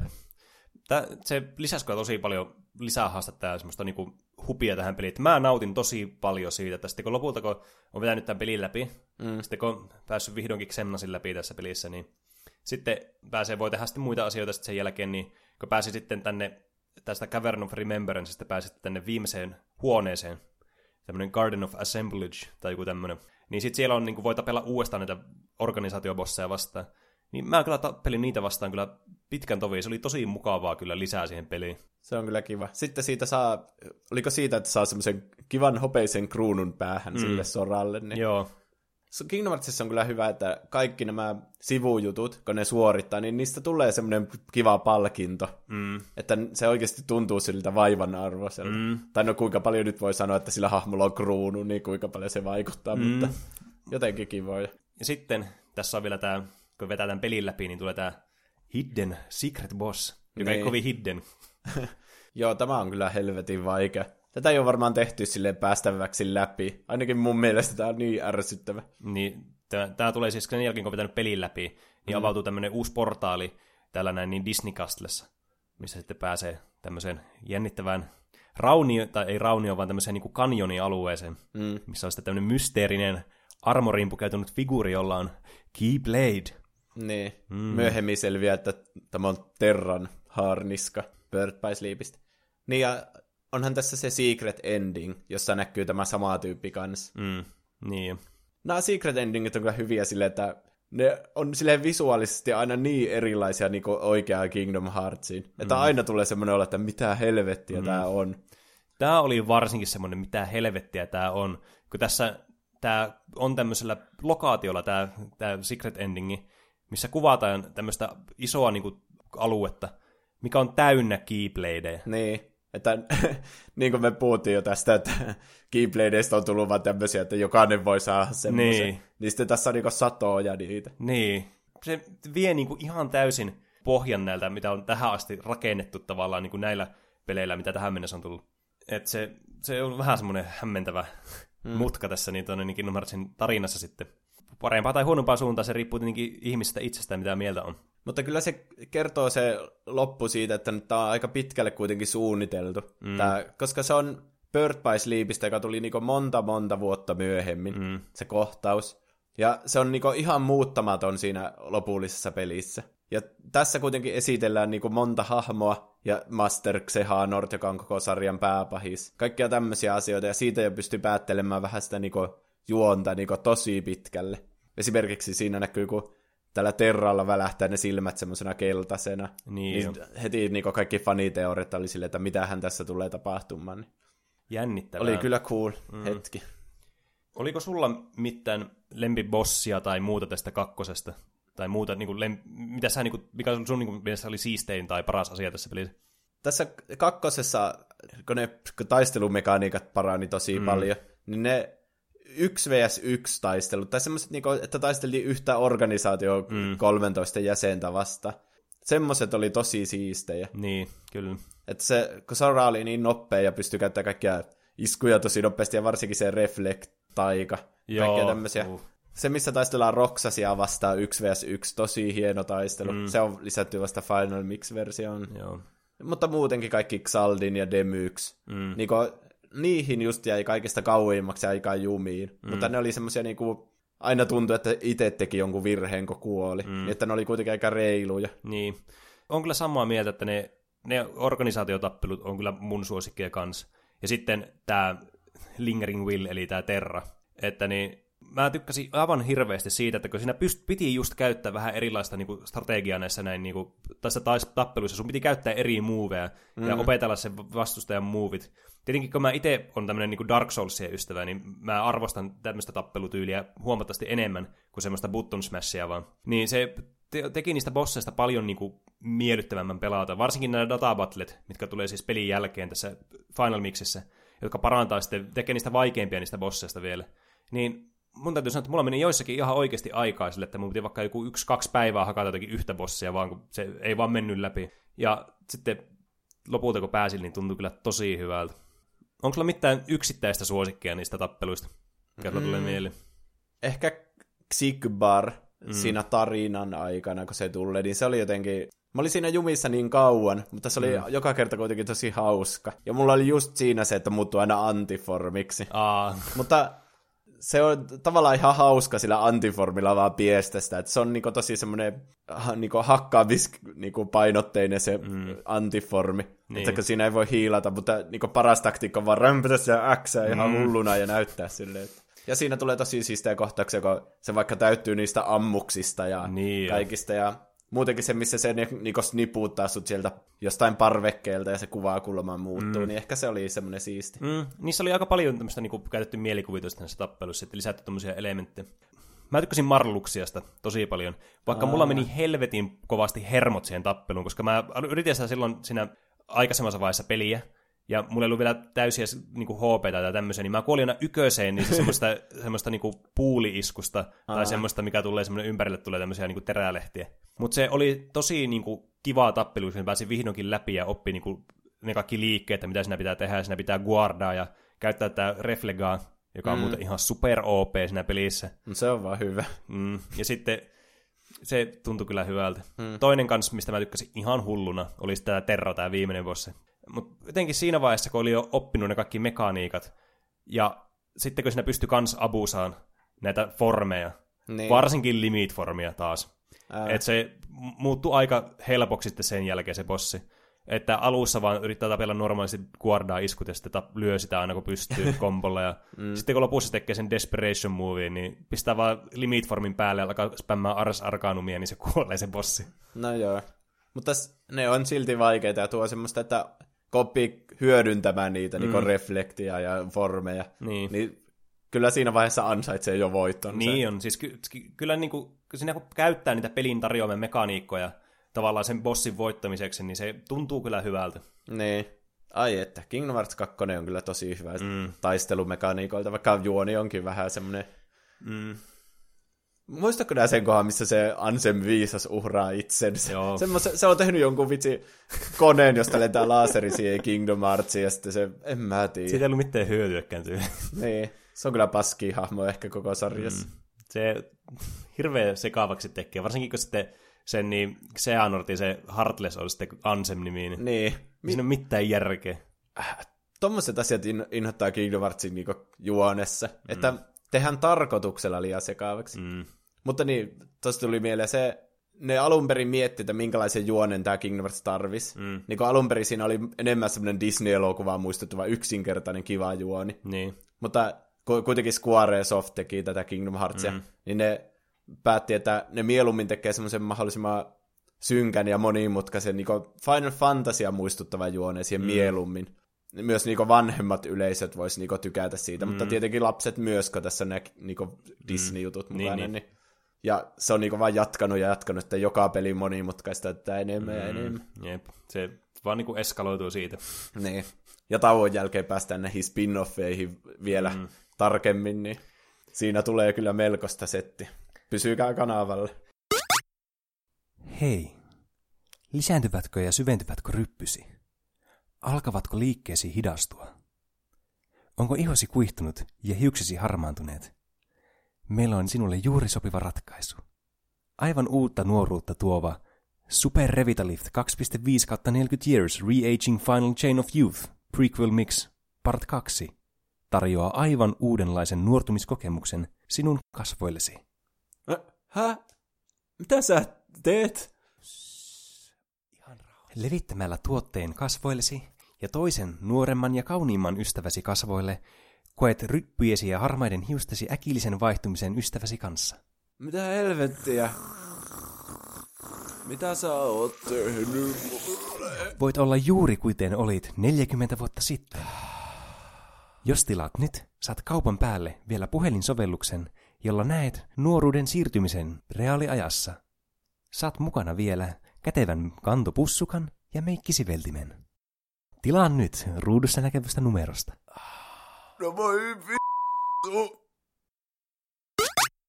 No sitten tämän tauon jälkeen tästä Kingdom Hearts 2. En puhu nyt tästä meidän tauosta, vaan oikeassa elämässä. Square Enix julkaisi, muistaakseni se tuli ihan yhtä aikaa, niin kun julkaisi kolme spin-offia Kingdom Heartsille. Hmm. Eli Kingdom Hearts 3, 5, 8 kautta 2 Days jota kukaan ei tiedä, miten se kuuluu lausua. Ne on nimet on kyllä niin, kuin niin hirvityksiä näin. Niin. Nintendo DSlle. Sitten Kingdom Hearts Birth by Sleep PSPlle. Mm. Ja Kingdom Hearts Coded, joka julkaistiin kännyköille Japanissa. Mm. Niko julkaisi kolme peliä, kaikki eri konsoleille yhtä mm. aikaa. Vähän ärsyttävää. Joo, tuo on kyllä niin, niin jotenkin raivostuttavaa, kun tuossa ei vaan niin kuin, kukaan normaali ihminen joka, niin kuin, joka on vaikka tämän pelisarjan fani, niin ei pysty vaan niin kuin, pysymään yksinkertaisesti mukana tuossa, niin kuin, että pystyt pelaamaan kaikki silloin, niin. kun tulee. Ja varsinkin kun itse oli niin kuin, yläasteella silloin, mm. niin pitää vähän niin kuin, valita, että minkä konsoli ostaa näistä, että mm. ei sitä nyt kaikkia pysty ostamaan. Että joko se oli se DS tai sitten PSP. Niin. Tuo Coded tuli myöhemmin Recoded nimellä Nintendo DSlle, mutta mm. alun perin se julkaistiin vain Japanin kännykkäpeliksi. Mutta ensimmäinen näistä, joka julkaistiin Suomessa, oli tämä 358 kautta 2 Days syksyllä 2009. Mm. Jos mä ymmärsin oikein, niin tässä vaiheessa alkaa nyt pikkusen menemään hulluksen nämä tarinat. No, tämä kuitenkin ei etene, se juoni ei etene tässä vielä. Että tämä sijoittuu niinku, no mitä jos mä luen vaan tämän mun kirjoittaman no, juoni selosteen. Satu kertoo vuodesta, mä, tämä ei olekaan oikea lause, oho, mutta joka tapauksessa, kertoo vuodesta, jonka Roxas vietti organisaation jäsenenä. Hän ystävystyy Akselin sekä uuden 14 jäsenen Xionin kanssa. Kolmikko suorittaa organisaation antamia tehtäviä eri maailmoissa. Paljastuu, että Xion ei ole kenenkään nobody, vaan Soran muistojen pohjalta luotu kopio. Xion hyväksyy kohtalonsa, ja hän sekä kaikkien muistot hänestä katoaa. Riku ja Diz nappaavat Roxasin ja laittavat hänet dataversion Twilight Townista. Se oli lyhyt ja ytimekäs niin. tarina. Mä en ole pelannut tätä ainakaan kokonaan, joskus emulaattorilla kokeilu. Niin. Mutta tästä on tehty se katsin versio siihen 1.5. Aa. Niin tuo oli se, mitä mä ymmärsin siitä. Mutta kun mä kuulin tästä tämän juonen, että siinä lopussa kaikki vähän niin kuin vaan unohtaa sen Xionin olemassaolon. Mm. Ja periaatteessa kaiken, mitä siinä tapahtuu. Niin. Niin tuo oli heti jo semmoinen, että no sen voi ihan hyvin skipata. Mm. Kyllä kuulostaa niin kuin hirveän hyvältä niin kuin asetelmalta jollekin tarinapohjaiselle pelille, että missä tarina unohtuu saman niin. tien sen jälkeen, kun se on loppu. Ja tuossa ei oikeastaan tuu muuta uutta informaatiota, että mm. tuo niin, ne kaikki tärkeimmät kohdat siitä Roxasin organisaatiourasta niin tuli kakkosessa jo. Niin. Että en tiedä, ehkä kun ihmiset kuitenkin tykkäs Roxasista ja siitä, että sillä on kaksi Keybladea ja kaikkea mm, semmoista. Niin, se kuitenkin monien suosikkihahmo Roxas. Niin. Ja Axel ja kanssa. Niin, Axel ja niiden se ystävyys siinä. Mm. Se ei tullut oikein kakkossa ehkä selväksi, että miksi ne edes on ystäviä. Niin. Niin sitten sitä vähän syvennettiin siinä. Ja kyllä mä oon kuullut, että ihmiset tykkää tuosta Xionista ja siitä, että sitten kun se katoaa siinä lopussa, niin että se on tosi koskettava mm. hetki ja silleen, mutta... Varmaan niin kuin ainoita kertoja, tietenkin tässä vaiheessa, mitä meillä on informaatiota, ainoita kertoja, missä jonkun hahmon poistuminen on niin kuin pysyvää. Niin. Kun tässä kuolema on kyllä tässä pelisarjassa semmoinen käsite, mikä ei niin kuin, sillä mitään merkitystä. Varsinkin Mut... kun ne hahmot, jos ne kuolee, niistä tulee Heartless ja Nobody. Sitten kun ne kuolee, niistä ne syntyy uudestaan ne hahmot. Niin. Se on vähän semmoista, niin kuin jossain Dragon Ballissa, että kukaan ei oikeasti voi kuolla mm, ikinä. Niin. Mutta tämä on kuitenkin Disneyn peli, niin... Mm, niin vähän samallinen kyllä kuin hyvä vertaus oli Dragon Ball, koska tuo Keybladekin on vähän sama kuin Dragon Ball-sarjassa on nämä Super Saiyanit ollut. että alussa oli tosi niin kuin, vaikuttavaa ja se oli niin kuin legenda, että oli yksi tämmöinen. Niin. Ja sitten myöhemmin niin kuin kuka tahansa pystyy olemaan Super Saiyan. Mä vertaisin tätä Star Warsiin, koska alkuperäisessä trilogiassa niitä on tosi vähän niitä jedejä, että vaan tietyt ja Obi-Wan kouluttaa lukeen, ja sitten on Darth Vader, ja siinä se periaatteessa. Niin. Mutta sitten kun mennään prequeleihin, vähän mm. niin kuin Kingdom Heartsissa, kun mennään prequeleihin, niin yhtäkkiä niitä on ihan si- niin. sikana satoja niitä jedejä kaikkialla, ja sillä ei ole enää mitään merkitystä, kuka on jedi, kun niitä Oho. on ihan sikaan. Vähän samalla lailla ehkä Kingdom Heartsissa. Oi oi, aika mm. mullistava käänne kyllä tässä. niin. Mutta niin tosiaan tässä 358 2 Days, niin mm. tässä on monin peli. Olikohan ihan, että neljä pelaajaa pystyy niinku DS niinku yhdistämään, en mä tiedä oliko se langaton tai joku mm. lang- johto siinä tai jotain semmoista. Hmm. Ja sitten pelaamaan eri organisaation jäsenillä, että vissiin siinä pystyy ihan kaikilla niistä 14 oh. sitten pelaamaan. Oho, ah, tuo on kyllä se oli, Siitä mä oon vähän katsonut, että aika jännän näköistä, mutta hmm. Nintendo DSn grafiikat on ihan perseestä, että ei se ehkä nykyaikana enää olisi niin kiva. Hmm. Että varmaan riittää, jos No en mä tiedä, tuo juoniselosta mm. oli ihan tarpeeksi, mitä sitä pelistä niin. ehkä nykyaikana pitää tietää konseptina olisi kyllä tosi siisti, jos pystyisi pelaamaan niillä niinku... Ha, niillä organisaatiotyypeillä. Mm, niin niin. kanssa. Mm. Niin. Ehkä jos siitä tehdään joku kunnon remake, jossa oikeasti pystyy pelaatakin, niin mm. ehkä sitten. Jep. Mutta sitten tämä Bird by Sleep, jonka mä astin ihan julkaisussa silloin. Mä oltiin jo lukiossa silloin 2010 syksyllä. Mm. Mä muistan, kun mä säntäsin sinne. Olikohan pelimiehestä, josta mä ostin. Joo. Mulla oli semmonen niin PSP, jolla yhdistetään se telkkariin. Aa, niin sitten niin. mä pelasin sen sillä tavalla, että se oli kyllä Kingdom Hearts 2 jälkeen, niin tässä oli kuitenkin ollut nelisen vuotta taukoa, niin mm.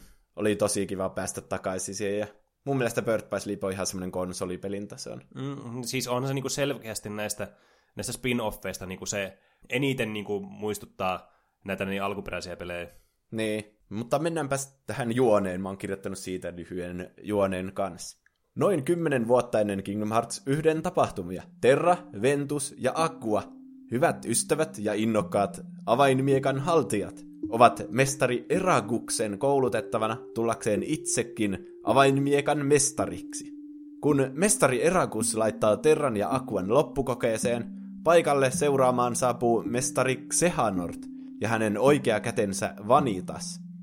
Aqua suoriutuu kokeesta mallikkaasti mutta mestari Xehanortin peukalointi aiheuttaa Terralle hylsyn. Tämän seurauksena Terra vetää herneen nenään ja lähtee, jolloin Ventus lähtee etsimään häntä ja Akkua puolestaan Ventusta. Kolmikko kiertelee eri maailmoja etsien toisiaan ja samalla myös itseään. Terra tulee toistumiseen pahisten manipuloimaksi, ja Aqua joutuu siivoamaan jäljet hänen perässään. Aqua kohtaa seikkailunsa varrella nuoren Kairin, jolle hän antaa kyvyn käyttää avainmiekkaa.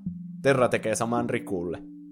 Ventuksella on puolestaan omat ongelmansa, sillä paljastuu, että Vanitas on luotu hänen pimeästä puolestaan mestari Xehanortin yrittäessä tehdä Ventuksesta itselleen uuden nuoren kehon vallattavaksi.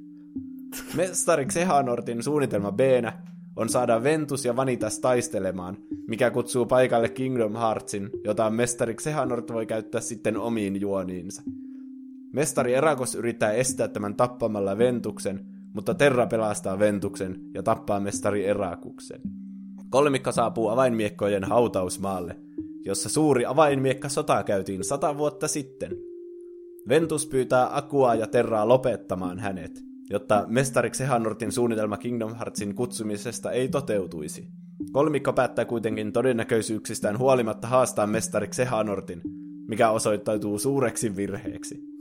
Taistelun seurauksena Ventus joutuu koomaan, ja Aqua laittaa hänet nukkumaan mestari Erakuksen vanhaan linnaan, jonka hän muuttaa unohduksen linnaksi pitäkseen Ventuksen turvassa.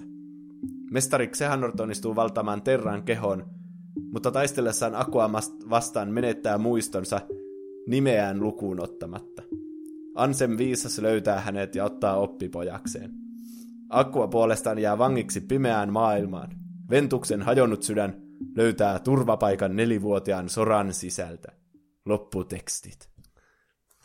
Tässä vaiheessa mennään siihen, kun tämä menee tämä juoni ihan skitsuksi. Niin. Se on musta jotenkin tosi hauska, että siinä on semmoinen vanha mies, tämä mestariksen mm. Harrot, joka on oikeasti joku 150 tyyli ulkoneen perusteella. niin, niin. Että se yrittää vallata itselleen tämmöisen joku nuoren mm. pojan itselleen, että ottaa sen ruumiin haltuun. Mm. Se on jotenkin hauska konsepti tässä. Se, esitellä Kingdom Heartsin. Se on kyllä tämä, tämä tarjoaa niin kuin, melko tajunnan räjäyttäviä niin kuin, muutoksia tähän koko niin kuin, Loreen tämä, tämä peli. Niin, siis mä en ymmärrä mikä on Kingdom Hearts ja mitä sillä silleen tehdään. Mm. Että tämä Mestari Xehanort haluaa, haluaa selvästi niin kutsua sen. Mm. Mitenkö se luotan vanitaksen, mm. joka on niin tämmönen, se on vähän niin kuin Heartless, tai niin koko pimeä osa Ventuksesta niin. niin muodostuneena tämmöiseksi. Ja siinä tulee muuten yllättävä juonenkäänne, kun sillä on semmoinen kypärä päässä. Niin. Kun se ottaa sen pois, niin se näyttää soralta. Niin onkin, joo. Koska se on se yhteys jotenkin Ventuksen ja soraan välillä. Mm. Siinä ei niinku, tavallaan niinku mitään järkeä silleen. Niin, ja Ventus tietenkin näyttää myös Roksasilta. Mm. Se ei tullut tietenkään ilmi tuossa niinku, niin. sanallisessa selityksessä. Mm. Se aiheutti myös mulle paljon hämmennystä kans. että niin. Tuonne, niin, kun pelasin katkosta ja sitten Birth by Sleepia kans katteli, niin oli sille, että mitä helvettiä tässä tapahtuu. Mm. niin, eri hahmot, mutta periaatteessa samat hahmot. Todella niin kuin menee sekavaksi tämä kyllä. A, yksi tajunnan räjäyttävä juttu oli se, kun se valtasi sen terran. Mm. Ja sitten sen terran hiukset muuttui semmoiksi valkoiseksi. Sen, niin jos terralla on valkoiset hiukset, niin sitten näyttää täsmälleen siltä se Hanortilta, mikä näyttää nopeasti siinä kakkosessa. Mm. Sitten se menettää muistinsa. Ja sitten siinä on se kohtaus, kun, kun siinä on se Ansem viisas ja ne, mm. sen oppipojat, ne, jotka on niitä organisaation jäseniä, niin, niin ne menee herättää sitä silleen, hei, onko kaikki kunnossa? Ja sitten se on silleen, jotta että se ei muista mitään ja bla bla bla. Mm. Ja sitten sen nimi on se Hanort. Se on se jotenkin semmoinen niinku, tietenkin ihan tolle tekastu tommonen mm. yllättävä käänne, mutta kuitenkin ihan hauska. Niin on, ja sitten siinä esitellään myös vähän niin kuin se idea siitä, että ne organisaatiotyypit on, niin kuin, ne on niin kuin oikeita hahmoja siellä ollut aikaisemmin, ja sitten niistä on myöhemmin tullut sitten tämä organisaation jäseni. Mm. Kingdom Heartsilla on kyllä paha tapa, että kaikki pelit on eri konsoleilla ja kukaan mm. ei pysty ymmärtämään sitä, koska kukaan ei pelannut kaikkia pelejä. Niin. Niin, pelaamisesta puheen ollen. Tässä on taistelumekaniikat myös. Mm. Tässä on kuitenkin semmoinen niinku, ei mikään korttipakka niinku siinä Chain of Memoriksessa, mutta iskut on silleen niinku, sun pitää valita mitä iskuja sulla on ja niillä kestää vähän aikaa palata takaisin. Mm. Että ne on semmoisena niinku listana, mistä pitää valita aina se mm. isku, mitä käyttää. Niin, se on, menee kyllä aika monesti siihen tässä, että käyttää pelkästään niitä iskuja sitten, mitä sä oot niinku laittanut sinne. Niin. Että, tavallaan nämä normikombot, mitä sä teit vaikka ykkössä ja kakkosessa, niin ei ole ehkä niinku semmoisia keskittymiskohtia tässä pelissä. Niin. Vaan lähinnä ne abilityt, mitä sä valitset sinne sun niinku, se joku dekki vai mikä se on se. Mm jotkut on niin OPita näistä, mm. että siinä ihan selvästi tulee semmoiset, niinku, mitä sä haluat käyttää. Ja melkein tulee huono omatunto. Tässä on semmoinen, että se jättää semmoiset miinat siihen kenttään. Ja sitten kun vihollinen törmää siihen, niin se ottaa hirveänä damage. Mm. Ja sitten sitä voi käyttää bosseihin sille, että jättää ihan sen viereen, niin se automaattisesti räjähtää ne kaikki siihen yhtä aikaa. Kaikkea tommosia. Mm. Tässä ei tule hirveänä kokeiltua eri iskuja, sitten kun on osannut mm. ne hyvät. Se on tämän pelin semmoinen yleinen kritiikki, että että tämä, niin kuin, vaikka aikaisemmat pelit tarjoaa niin kuin, monenlaisia pelikokemuksia, niin kuin just, että sä voit ränkätä XL vaan koko pelin läpi, niin kuin ykkössä ja kakkosessa on todettu, mm. mutta silti, että siellä löytyy niin kuin muita tapoja pelata tätä peliä, käyttää erilaisia iskuja ja komboja ja kokeilla vähän, niin kuin miksata sitä niin kuin omaa pelityyliä. Mutta niin. tässä niin kuin, tosi helposti, me tuntuu melkein niin kuin ainoalta vaihtoehdolta käyttää noita. Mm. Tämmöisiä tosi, tosi niin kuin, vahvoja noita pellejä ja muita tämmöisiä abilityjä, mitä saat unlokaan. Ja sitten tässä on myös se er-, ero näihin aikaisempiin peleihin. Tässä saa valita niin, millä hahmolla pelaa. Ai niin jo. Niin tosiaan tässä on vähän niin kuin kolme tarinaa, se Terraventus ja Aqua. Mm. Ne otetaan sille erikseen ja niissä on ihan omat... Ne voi pelata periaatteessa samaan tahtiin, että tekee eri tallennuksiin. Mm. Tai sitten varmaan yleisempi, että yksi kerralla. Jep. Niin se on myös semmoinen ihan... Kun niilläkin on sitten eri abilityt kanssa. Niin. Mutta tota, niin sekin sitten muuttaa vähän sitä että mitä sitten niin tekee milläkin hahmolla, mutta yleensä se menee aina siihen, että sä kuitenkin pelaat saman tyylisesti kuitenkin niillä kaikilla kolmella, niin se on mm. vähän harmi. Tässä on sitten kans niitä vapaaehtoisia bosseja, jotka on ehkä pelisarjan vaikeimpia. Nämä on niin ärsyttäviä. Ehkä se johtuu siitä, kun nämä taistelumekaniikat on vähän huonompia kuin kakkosessa. Mm. Tässä on se mestari Erakuksen ja mestari Xehanortin ne haarniskat, Aa. jota voi haastaa. No ihan helvetin vaikeita. Tässä niin pitää rämpätä neljötä koko ajan, kun se tekee neljästä kuperkeikan. Mm. Ja silloin on kuolematon, mm. kun tekee kuperkeikan. Niin periaatteessa kun ne viholliset vaan tekee iskuja niin koko ajan, ettei ole periaatteessa mitään oikeaa saumaa väistää niitä, vaan pitää vaan rämpätä sitä kuperkeikkaa. Sitten kun tulee hetken tilaisuus, niin jättää ne miinat siihen maahan tai käyttää semmoinen tuntersurke mm. tai joku, niin... Niin. Tämä ei tunnu semmoiselta ihan niin saavutukselta sitten voittaa ne, vaan semmoiselta grindaukselta mm. ja paljon tuurillakin merkitystä ja tämmöisellä. Ja tässä on sitten, kun on voittanut nämä kaikki tarinat, niin tulee tämmöinen secret episode, joka pelataan akkualla mm. siellä pimeässä maailmassa, jonne se on jäänyt. Niin tämä peli loppuu siihen, että se Aqua näkee siellä pimeässä maailmassa tuhkimon linnan, ja sitten on sille what? Ja sitten tulee sille se loppuu vähän niinku siihen. Mm. Ja se on jätetty niinku tosi pitkäksi aikaa mysteeriksi. Tämä on melkein niinku 6-7 vuotta mysteerinä, että mitä helvettiä tuo tarkoittaa. Mm. Siinä u- uusimmassa ennen Kingdom Hearts 3, eli tässä niin, mikähän tämän nimi on, joku 2.8 Final Chapter Prologue, Mm. niin siinä pelataan akkualla, siellä Aa. pimeässä maailmassa. Niin se niinku oli viittaus siihen, että siellä on ne maailmat niinku tässä tuhkimosta, prinssaruususesta ja lumiikista. Hmm. Niin sekin niinku, että mitä helvettiä, onko se oikeasti suunniteltu etukäteen niin hyvin? Koska se oli semmoinen, että mä olin ihan varma, että se jätetään semmoiseksi, että no ei tuo oikeasti johan mihinkään. Tai silleen, että se oli vähän niin kuin hetken mielijohteesta jätetty sinne, mutta kyllä sekin oli mietitty sitten loppuun asti. Mm. Tai sitten jälkeenpäin mietit äkkiä, mitä me keksitään. Niin. Niin, en tiedä. Aika, tämä on kyllä niinku, tästä, tästä on niinku vaikea pysyä mukana, että mitäköhän tässä niinku on ajateltu. Niin. Mutta se, että kaikki jo, vähän niin kuin johtaa johonkin, niin kuin nämä secret endingit ja tämmöiset, niin sitten moneen pelin jälkeen vasta sille tajuaa kokonaan. Mm. Niin se vähän niin kuin on pitänyt varmaan Kingdom Hearts-yhteisön semmosena, että Mm. yritetään selvittää jokaisen asian merkitystä, ja Niin. sille niin kuin otetaan tosissaan kaikki tuommoiset pienetkin yksityiskohdat. No sitten tästä tuli tämä Recoded tästä Codedista, eli Nintendo Mm. mm. DSlle tehty remake. Tästä mulla ei ole sille mitään kokemuksia, että tämä niinku pelinä näyttää aika huonolta kyllä. Ai, Kun mä katsoin tästä sen niinku cutscene version siitä Mm. 2.5, mm. niin, niin se on myös ihan surkea se juoni. Että tämä on ehkä semmoinen peli, minkä voi niinku kaikin puolin ehkä skipata. Mä muistan kanssa katson niitä, mä, mutta mä en muista mitä tässä tapahtuu. Niin. No sen takia mä oon kirjoittanut siitäkin kertauksen. No niin, hyvä. Soran päiväkirjasta löydetään outo viesti, jota kukaan ei muista kirjoittaneensa. Mikki luo dataversion päiväkirjasta ja laittaa sen sisältämän datasoran selvittämään tuon mystisen viestin alkuperä. Selviää, että viestin jätti Namine Soran ollessa hibernaatiokapselissa. Namine oli löytänyt Soran muistoista ulkopuolisia muistoja ihmisistä, jotka olivat vaarassa. Sora olisi avain näiden ihmisten pelastamiseen. Lopputekstit. Tuossa ei niinku ollut... Tässä ei ole kovin paljon juonta. Tässä kierretään ne Disney-maailmat tyyliin Kingdom Hearts ykkösestä Mhm. uudestaan. Niin uudestaan, uudestaan, uudestaan, kun joka pelissä kierretään niitä samoja Niin. maailmoja.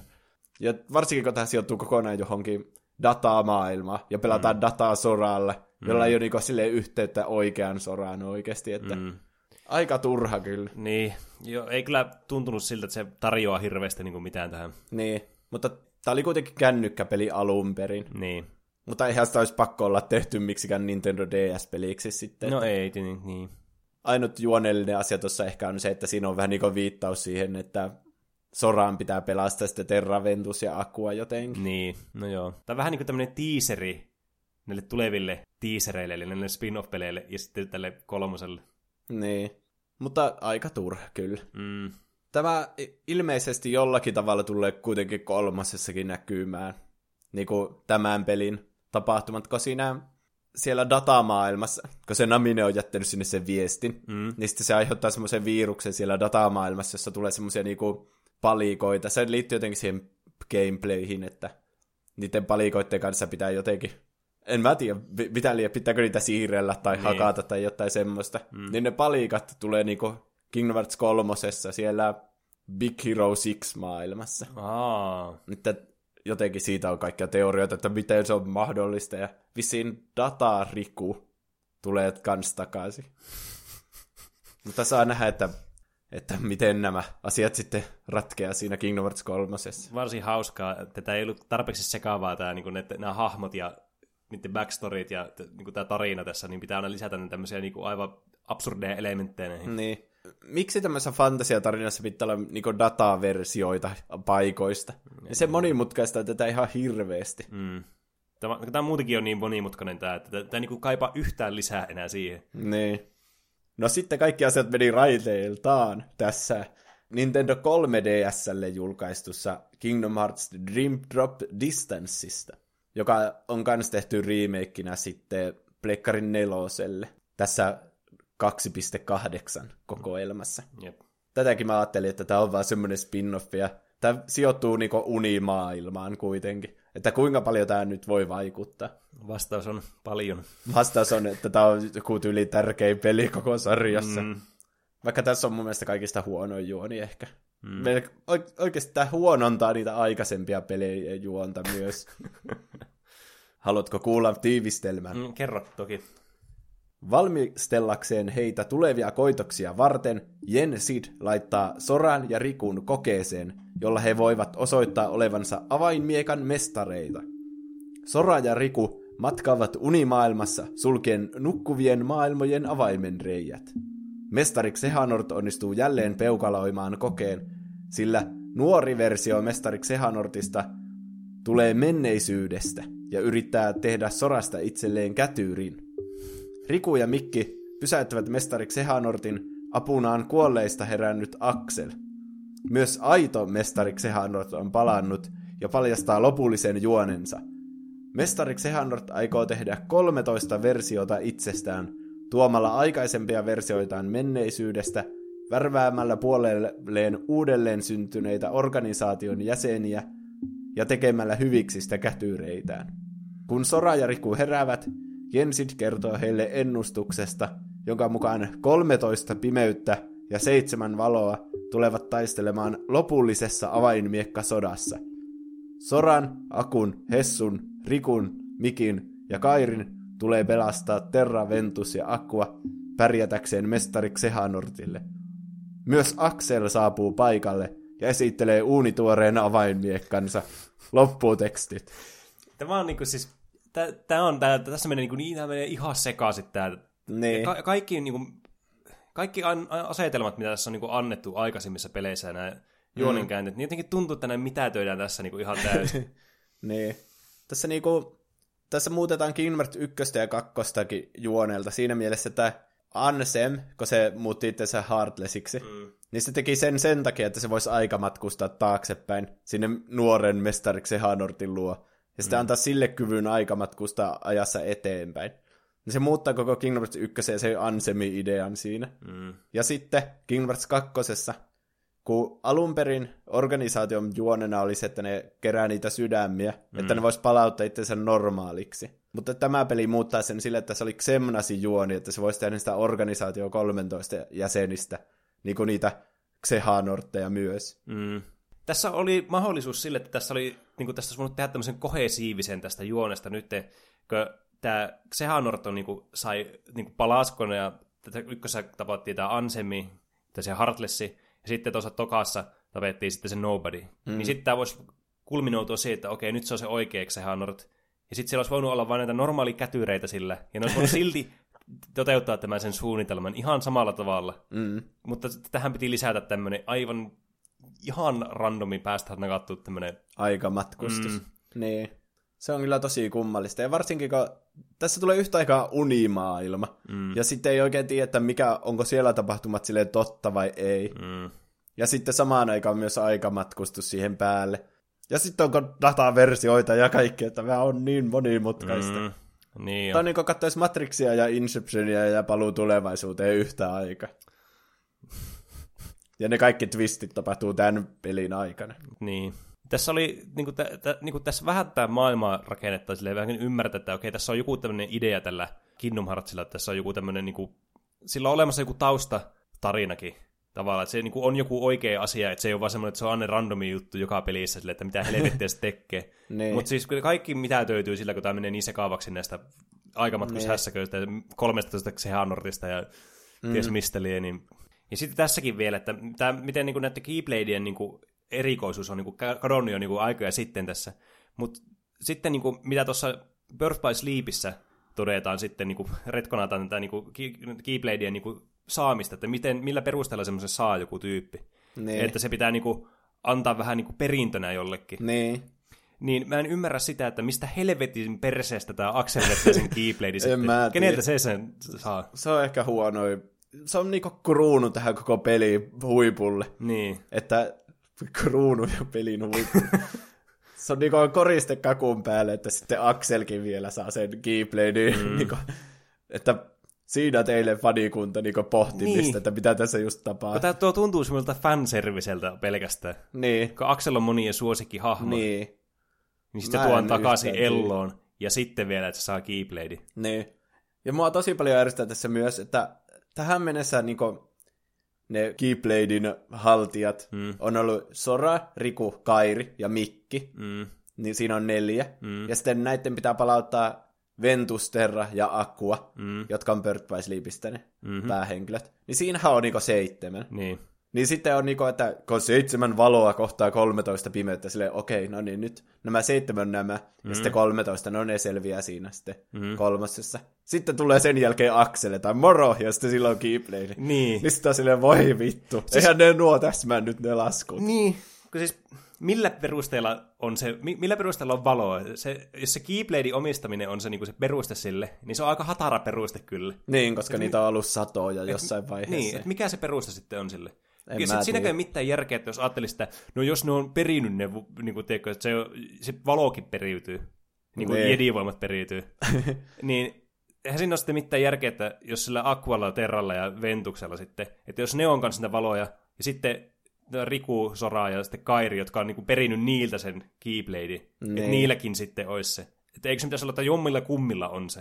Että siinä olisi enemmän mitään järkeä. Eikö ne Niin. voisi vaan sitten duplikoida vaan niitä valoja Ne miljoonia? vois tehdä niitä lisää. Niin. niin. Ei, mutta kun tässä on ennustus, niin se on pakko toteutua. Ah. Aivan. On tietenkin yksi vaihtoehto, että joku näistä kahdeksasta sitten kääntyy pahikseksi lopussa.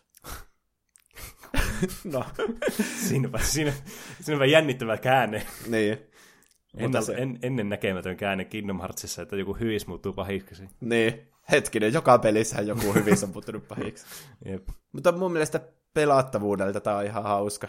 Että tässä on paljon sulavammat liikkeet kuin vaikka Bird by Sleepissä, että tässä on tämmöinen flow motion, mm. että seiniä pitkin voi kiivetä sillä tai grindata jotain putkea pitkin Tony Hawk-tyylillä. Ja Mm. tällä sitten voi saa semmoisia hienoja iskuja sitten myös näihin vihollisiin tehtyä mm. sen avulla. Että tähän myös löytyy semmoinen Pokemon-osuus kanssa, että täällä unimaailmassa niinku oma tämmöinen vihollistyyppi, mm. tämmöiset, miksi niitä kutsutaan, joksiksi spiriteiksi, Mm. jota voi sitten kerätä ja luoda itsekin jostakin komponenteista muistaakseni. Okei. Ja nämä, nämä tekee sitten sun partin tässä pelissä. Ah, okei. Että sä voit, muistaakseni kahta voi käyttää yhtä aikaa, niinku, vähän niin kuin Akuna ja Hessuna. Aika köyhäiset niinku, vaihtoehdot Akulle ja Hessulle. niin. Nämä on semmoisia niin Pokemonin näköisiä ja Mm. mm. semmoisia. Se on tosi söpöjä ja semmosia, että niissä saa hyviä pehmoleluja. Niin. Varsinkin tämmöinen, mikähän sen nimi on, semmoinen, no sen nimi on Seppo sen takia, kun tyttökaveri antoi sen nimeksi Seppo siinä pelissä. semmoinen nelijalkainen ihme. Just semmoinen, se näyttää jo valmiiksi pehmolelulta. Niin. Ostakaa minut. Mutta toivottavasti tästä saa ne hyvät osuudet sitten siihen Kingdom Hearts 3, mm. että ehkä tuota Pokemonia. Siinä on myös se, että niitä voi silittää ja kaikkea sillä Ei kosketusnäytöllä tai kosketus sillä padilla, mikä on Pleikka 4 ohjaimessa. Myyty. Sitten ne kiemurtelee sinne silleen, kun niitä rapsutaan mahasta. Aivan, aivan niin kuin Pokemon-peleissä. Niin, kyllä ainakin siinä uudessa pystyy rapsuttamaan niin sitä pystyy. Pikachu. Ja niille pystyy antamaan kar- ruokaa ja kuulostaa kyllä ihan, ihan Pokemon-peliltä. Tämä on joku tämmöinen seuraavassa, oikeasti Kingdom Hearts 3 tulee joku Pokemon-maailma ja sitten universumi räjähtää. Niin, ei olisi kummallisin niinku, onhan tässä kuitenkin Nalle puhuja ja sun mm. muuta, että ei se nyt kaikista kummallisin Niin. niin. olisi näistä. Kävikö tässä ilmi se, että tuliko Sorasta sitten Keyblade Master vai ei? Ei tullut. Rikuusta tuli, mutta Sorasta ei. Hmm. Eli tämä on tämä premissi sitten tälle kolmoselle, että Se, mitä pitää tulla Keyblade Master. mm, se tarvii niin voimat takaisin Niin. Mutta se ei ollutkaan Kingdom Hearts 3, mikä tuli tämän jälkeen, vaan siinä tuli välissä vielä 2.8, mikä kuulostaa niinku semmoiselta vittuilulta melkein, että mm. sä oot niin lähellä, mutta silti niin kaukana. Niin. Koko nimeltään Kingdom Hearts HD 2.8, ja huomatkaa, että kaksi on roomalaisella numerolla. Ja kahdeksan sitten ihan perus tämmöisellä niin. länsimaisella. Final Chapter Prologue. En tiedä, miksi Kingdom Hearts haluaa käyttää noin monimutkaisia nimiä noissa se, peleissä. Se on muuten, ne on, niinku, ne on, se on niinku suorastaan niinku meemi, miten tätä nimiä on. Että Rechain of Memories 358 2.8 Final Chapter Prologue Rechain of Memories Coded. niin. No, tämä sisälsi sitten Dream Drop Distancein niin, niin kuin HD-remakein. Lisäksi tämmöisen kuin Kingdom Hearts 0.2 Birth by Sleep, A Fragmentary Passage, jossa jatkettiin sitten tätä Aquan tarinaa siellä pimeässä maailmassa. Mm. Tämä on vähän niin kuin demo Kingdom Hearts 3 siinä mielessä, että tässä on sama engine ja sama kehitystiimi ja kaikki. Mm. Mutta aika niin kuin, ei hirveä edistyksellinen vielä, että kyllä ne olisi kehittänyt sitä tässä kahdessa vuodessa. Niin. niin on tosi paljon eteenpäin. No, varmasti. Mä luen tästäkin juonitiivistelmän. Mikki kertoo kohdanneensa Akuan pimeässä maailmassa Kingdom Hearts 1 lopun aikana. Riku ja Mikki saavat uudet hienot vaatteet ja lähtevät matkalle pimeään maailmaan pelastamaan Akuan. Sora on menettänyt kaikki voimansa ja lähtee Akun ja Hessun kanssa Olympokselle treenaamaan taitonsa entisen loistonsa. Hmm. Kairi ja Axel valmistautuvat koulutettavaksi avainmiekan mestareiksi. Lopputekstit. Hmm.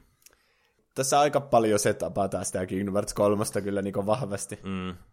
Se itse pelaaminen tapahtuu niin siellä pimeässä maailmassa sillä akualla. Mutta siinä ei hirveänä juonellisesti tapahdu mitään, kun mm. se näkee niinku heijastuksia vähän niinku niistä niinku ventuksesta ja terrasta siellä, mutta sitten sen oma pääkin tekee tepposia, kun se on ollut siellä kuitenkin jotain 15 vuotta tyyliin. Niin. Siellä se mikkihiri tulee sinne siinä jossain vaiheessa, ja se on niinku etsimässä sitä, silloin se kultainen Keyblade, mm. niin se löytää sen sitten siinä kanssa mm. sieltä. Niin, tässä on maailman tyhmin kohtaus, kun Mikkihirillä on ollut paita päällä aina kaikissa peleissä. Mm-hmm. Mutta siinä Kingdom Hearts 1, jossa se on yhdessä kohtauksessa, mm. siellä oven sisällä, Jep. niin siinä sillä ei ole paitaa. Niin tässä 0.2 on kohtaus, missä se mikkihiri menettää sen paidan. Äh. Että siinä olisi järkeä, koska sitten se menee sen jälkeen siihen, siinä niin näkyy se, kun se menee siihen ykkösen loppuun. Niin, niin. Tai niin johtaa suoraan siihen. Niin, se taistelee jotain Heartlessia vastaan, ja sitten semmoinen Heartless-armeija menee sen päälle, se push, ja sitten siltä katoaa se paita siinä samassa. Missään ei saa olla aukkoja ei, tarinassa. Tämä on kaikista kohesiivisi asia, mitä tässä pelisarjan niin historiassa on tapahtunut. niin. Ei ollut oikeastaan muuta pointtia tuolla kuin se, että se mainostaa sitä King Hearts 3, että nyt se oikeasti tulee ihan kohta. Mm. Mutta tästäkin pelistä on kaksi vuotta jo aikaa. Että... Mm. Tässä oli myös Kingdom Hearts Key Back Cover, tämmöinen elokuva, joka on niinku uusi tarina periaatteessa, kun aikaisemmissa ne elokuvat oli niinku sitä Recodedista ja Jep. sitä Daysista tehty. Mm. Niin tämä sijoittuu sinne niinku kännykkäpelin maailmaan, jota mm. mä en mm. ole nyt hirveänä pelannut, että en sen juonesta kyllä tiedä mitään. Mm. Enkä usko, että kukaan sitä osaisi tiivistää niinku järkevään kokonaisuuteen. Mutta Tämä oli mitä mä tästä elokuvan katsomisesta niin kuin ymmärsin. Noin sata vuotta ennen Kingdom Heartsin tapahtumia mestade, mestareiden mestari laittaa viisi avainmiekan mestaria johtamaan omaa avainmiekkojen haltioista koostuvaa unioniaan ja antaa kullekin heistä ennustusten kirjan, joka kertoo tulevaisuuden. Mestareiden mestarin mystinen katoaminen ja hänen jättämänsä epäselvät ohjeet johtavat viiden unionin väli, johtajan väliseen riitaan ja myöhemmin suureen avainmiekkasotaan. Kuudennelle oppilaalleen Luksulle, tai Lushu, taisi olla miten se lausutti, mm. hän antaa avainmiekkansa, jota hänen tulee antaa eteenpäin oppilailta oppilaalleen, mahdollistaen sen, että mestareiden mestari voi nähdä tulevaisuuden. Lushu saa myös ison mustan laatikon, jota hän ei saa avata missään olosuhteissa. Lopputekstit. Miltä se kuulosti? Se, Se kuulosti siltä, että tonne, niin, kun mä katsoin tätä Joni tiivistelmää näistä, mä olin ihan pihalla, että mi- mihin niin kuin, tämä sijoittuu niin kuin vielä niin kuin sinne Keyblade Warin niin kuin Ennen sitä, sitä, ennen. niin. Että jos mä oon käsittänyt oikein, niin se avainmiekkojen hautausmaa, mikä on niinku, vaikka kakkosessa näkyy vilaukselta ja Bird by Sleepissä vähän tärkeämmässä osassa, Mm. niin käsittääkseni se on sitten noiden unionien sodan mm. niinku, aikaansaannos sitten. Mm. Ja niillä oli jotakin teinejä, joilla oli Keybladeja. Niin. Ja ne teinit, joilla pelataan siinä, niin ne on niinku ne kännykkäpelihahmot. Eli kaikkien hahmot siinä kännykkäpelissä tulee sitten lopulta kuolemaan, ja niiden Niin. niin. avainmiekka jää ikuisesti sinne hautausmaalle. Ja taas osoittaa sen, että mistä perkeleestä ne sai ne Keybladeit sitten. Kuka ne antoi niille? Niin, eihän niille ole, ku- onko niillekin ollut joku, joka on antanut sen niille eteenpäin? Onko ne ne mestarit, jotka vaan kantelee kaikille niille niitä niinku... Niin, ehkä. Niin. Kuinka, mikä rajoitus on, että kuinka monelle sä voit antaa semmoisen? Ei rajoituksia. Paitsi Bird by Sleepissä on semmoinen kohta, jossa niin Akkua tapaa niinku Rikuun ja Soran kanssa. Mm. Ja siinä vaiheessa Terra on antanut sille Rikuulle sen avainmiekkakyvyn, Mm. mutta Kukka ei ole antanut sitä Soralle. Niin. Kun se ei ole tavannut sitä Kairia vielä, se ei ole Niin. antanut sitä vielä kenellekään. Niin looginen asia olisi antaa sille Soralle se avainmiekkataito. Mm. Mutta se vaan sanoi jotain, että Aa, näenkin, että joku on antanut jo toiselle teistä sen taidon. No okei, okay, voin sitten lähteä. niin kun, se huomioi sen, että toisella niistä on se, ja sitten lähtee itse Niin. pois sieltä. Eli ki- kaikki se kiusaa vaan soraa, syrjii soraa. Niin, Oi voi. mutta niin, tässä on niitä satoja sitten, jolle annetaan sarjatuleilla niitä keybladeja. Niin se, semmoinen kunnon linjasto jossakin. niin, mutta niin, ihmeellinen asia, mikä tässä niinku ei tullut selville tämän mun juonitiivistelmän perusteella, niin se mestareiden mestari antaa sen oman avainmiekkansa sille Lushulle. Mm-hmm.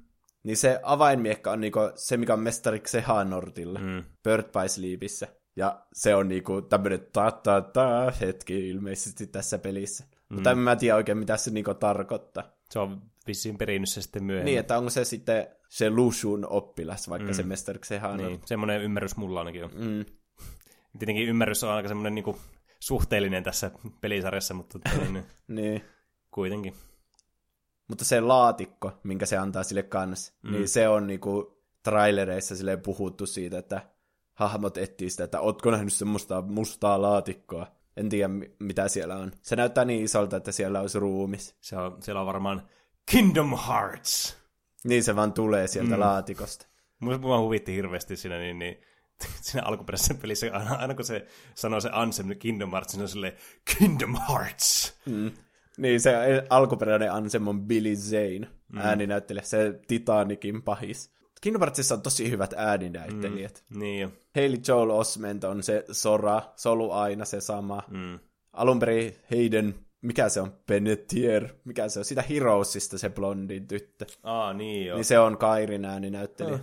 Ja Roxas on Jesse McCartney. Hmm. Tämmöinen no, pop-laulaja, kaikkien naisten ihastus. Vähän että- niin Roksas. Kaikkien Niin, ne, ihastus. ne näyttääkin ihan samalta. Eikö Mark Hamill näyttely kans Birth by Sleepissä sitä... Joo, se oli se Master Erakus. Mm, Ja sitten Christopher Lee oli ehkä tämä niin Ansem Viisas, hmm. muistaakseni. Se kyllä kuulostaisi samalta, että se niinku, Niin. voisin kyllä yhdistää. Että tosi nimikkä, nimekkäitä ääninäyttelijöitä On on, kyllä. kyllä ollut. Varmasti on myös tässä kolmosessa nimekkäitä. Varsinkin kun tässä on sitten paljon enemmän varmasti niin, näitä niin referenssejä näihin uud- uudempiin sitten niin Disney ja Pixarin näihin. Niin, Maihin. mun mielestä ne käyttää niitä elokuvien ääninäyttelijöitä. Mm. Ja tässä on kiva kans, kun tässä on tosiaan nämä Pixarin maailmat sitten se kolmosessa tulossa, niin Niin, saa uutta, uutta niin kuin maailmaa, että ei tarvitse aina pyöriä niissä samoissa Niin. akraboissa ja mikä mikä maissa ja muissa. jos mä muistan oikein, niin se tämä pelin ohjaaja sanoi, että se ei tekisi Kingdom Hearts 3, jos mm. se ei saisi Pixarin maailmoja tähän. Varmaan just sen takia, että saa lisää vaihtelua mm. niihin, että mm. ei tarvitse mennä akrobaan uudestaan. Jep, mä oon lukenut kans tästä niin, niin, tämmöisen lehtiartikkeli mm. monisivuisen, niin se oli ihan kiinnostava kyllä sanoa just tuommoista, että odotan kyllä innolla kuuli, että ei tarvi paljon Niin. odotella, Sen kun menette kauppaan ja ostatte sen. Mm, jos, jos kaupoissa vielä on tämä peli. Mutta meillä on vielä muutama päivä mm. odotella tässä. Kyllä. Menee tosi jänneksi. Siinä oli aika kattava katsaus ja taisi olla meidän podcast-historian pisin jakso tähän mennessä. Niin. Että pahoittelut niille kuuntelijoille, jotka että no, niin, ei ehdi kuulena näitä jaksoja yhdellä istumalta, niin, niin voi aiheuttaa vähän jonkinlaisia ongelmia, mutta tota, niin, toivottavasti sisältö oli sen verran kuuntelukelpoista, että ei haittaa tämmöinen Niin, eihän jakso. tämmöistä jaksoa voi laittaa alaskaan niin kuin kuulokkeita, että pakko vaan kuunnella loppuun, mitä niille tapahtuu, niille hahmoille. Niin, kuitenkin sen verran niin laadullinen, niin tämä myös ääninäyttely tässä meidän juuniselosteessa, että kertojamme on kyllä ollut on point. Niin. Ja jos mä mokasin jotain, ja joku mm. loukkaantui siitä, että mä sen Kingdom Heartsin Loren väärin, niin mm. voi vaikka lähettää meille sitten sähköpostia mm. tai jotain. Jos joku haluaa selventää tätä juonta meille, niin ehdottomasti laittakaa viestiä, niin lueta. Niin. Ja se kannutaan vielä entisestä. Mm. No mutta Pene, mitä sä oot muuta tällä viikolla tehnyt? No, oikeastaan Kingdom Heartsia on kyllä tässä odotellut vaan, että kyllä mä sitä Bloodbornea sitten lopulta pääsin taas uudestaan pelaamaan, löysin ajan silleen. No hyvä. Tämmöistä, mutta tämä yksi asia, mikä mua vähän tässä harmittaa kanssa, että kun Resident Evil 2 remake mm. tuli nyt ihan vasta. Ja juuri niin kuin, samoihin aikoihin kuin tämä Kingdom Hearts. Niin, molemmat on semmoisia aikaa vieviä pelejä mm, varmasti. Niin, vähän harmi sille, että ei päässyt nyt sitten oikeastaan millään pääse siihen pureutumaan, kun pitää tietenkin Kingdom Heartsia päästä pelaamaan, kun mm. se tulee. Mutta ehkä sitten vähän myöhemmin, kun on saanut vaikka pelattua tämän pelin läpi ensimmäisellä kerralla, niin, niin sitten voi vaihtaa peliäkin jossakin niin. vaiheessa. Mä pelasin sen 30 minuutin demon siitä. Aa. Se vaikutti ihan hauskalta mm. kyllä. Ei siinä päässyt kyllä mihinkään asti 30 minuutissa. Niin. Mutta se on kyllä todella näyttävä ja hyvin niin kuin, tunnelmallinen peli. Niin ja hiukan pelottava. Mua ei nyt oikeasti hirveästi pelottanut se. Jotenkin mm. kolmannen persoonan pelit ei ole niin pelottava, vaikka ensimmäisen persoonan, mm. mutta mm. kyllä tyttökaveri peitti silmänsä siinä väliin. Mm. Ja kuitenkin tässä tämä eka 30 minuuttia, niin se Niin, ei, ei siinä varmaan mitään maailman pelottavinta tapahtuisi mm. muutenkaan. Jep. Entäs mitä muuta? Me ollaan alettu katsoa Stranger Thingsia alusta asti. Se on jotenkin tosi kiva. Mm. Tyttökaveri ei ole nähnyt sitä ennen. Mä oon nähnyt sen ekaa kauden. Kohta Aa. päästään tokaa niin. Niin, te, te, te, kumpikaan tästä nähnyt tokaa kautta vielä? Joo, ei. Oh, okay. Niin se on tulossa, oli, se taitaa olla huhtikuussa tulossa se kolmas mm. kausi, että nyt siihen mennessä ainakin ehtii olla taas kärryillä. Mm, jep. Sitten, niin mä katsoin semmoisen dokumentin Netflixistä kuin Fire, okay. F-Y-R-E, hmm. joka kertoo tämmöistä festivaalista, joka oli niinku täysi huijaus ja farssi. Oho sitä mainostettiin tosi paljon, mutta loppujen lopuksi se oli niinku ihan huijausta kaikki. Ja kenellekään ei riittänyt ruokaa tai vessoja tai mitään, makuupaikkoja tai mitään, että ne ihmiset joutu menemään jonnekin Pahamasaarille asti sinne festareille, jotka oli muutenkin todella kalliit. Niin, niin. Kannattiin katsoa se dokumentti, varsinkin jos tykkäs meidän siitä Muistatko meidän podcastiin semmoisen jakson, missä me puhuttiin siitä feikki-yhtyeestä? Kyllä, kyllä, muista, kyllä muista erittäin hyvin. Niin, niin tämä on vähän niin kuin sama asia, mutta tosi laajalla mittakaavalla, jossa oikeasti monet niin tuhannet ihmiset kärsi siitä, hmm. että ne osti tänne festareille liput ja meni sinne. Niin. niin. Aika kyllä erikoista, että miten niin. on mahdollista. Mutta se on tosi kiinnostava dokumentti, kannattaa katsoa. Netflix on kaikilla, niin sen näkee sieltä. Hmm. Kuulostaa kyllä kiinnostavalta. Sitten me tehtiin merisuola jäätelöä odotellessa mm. tätä Kingdom Hearts 3.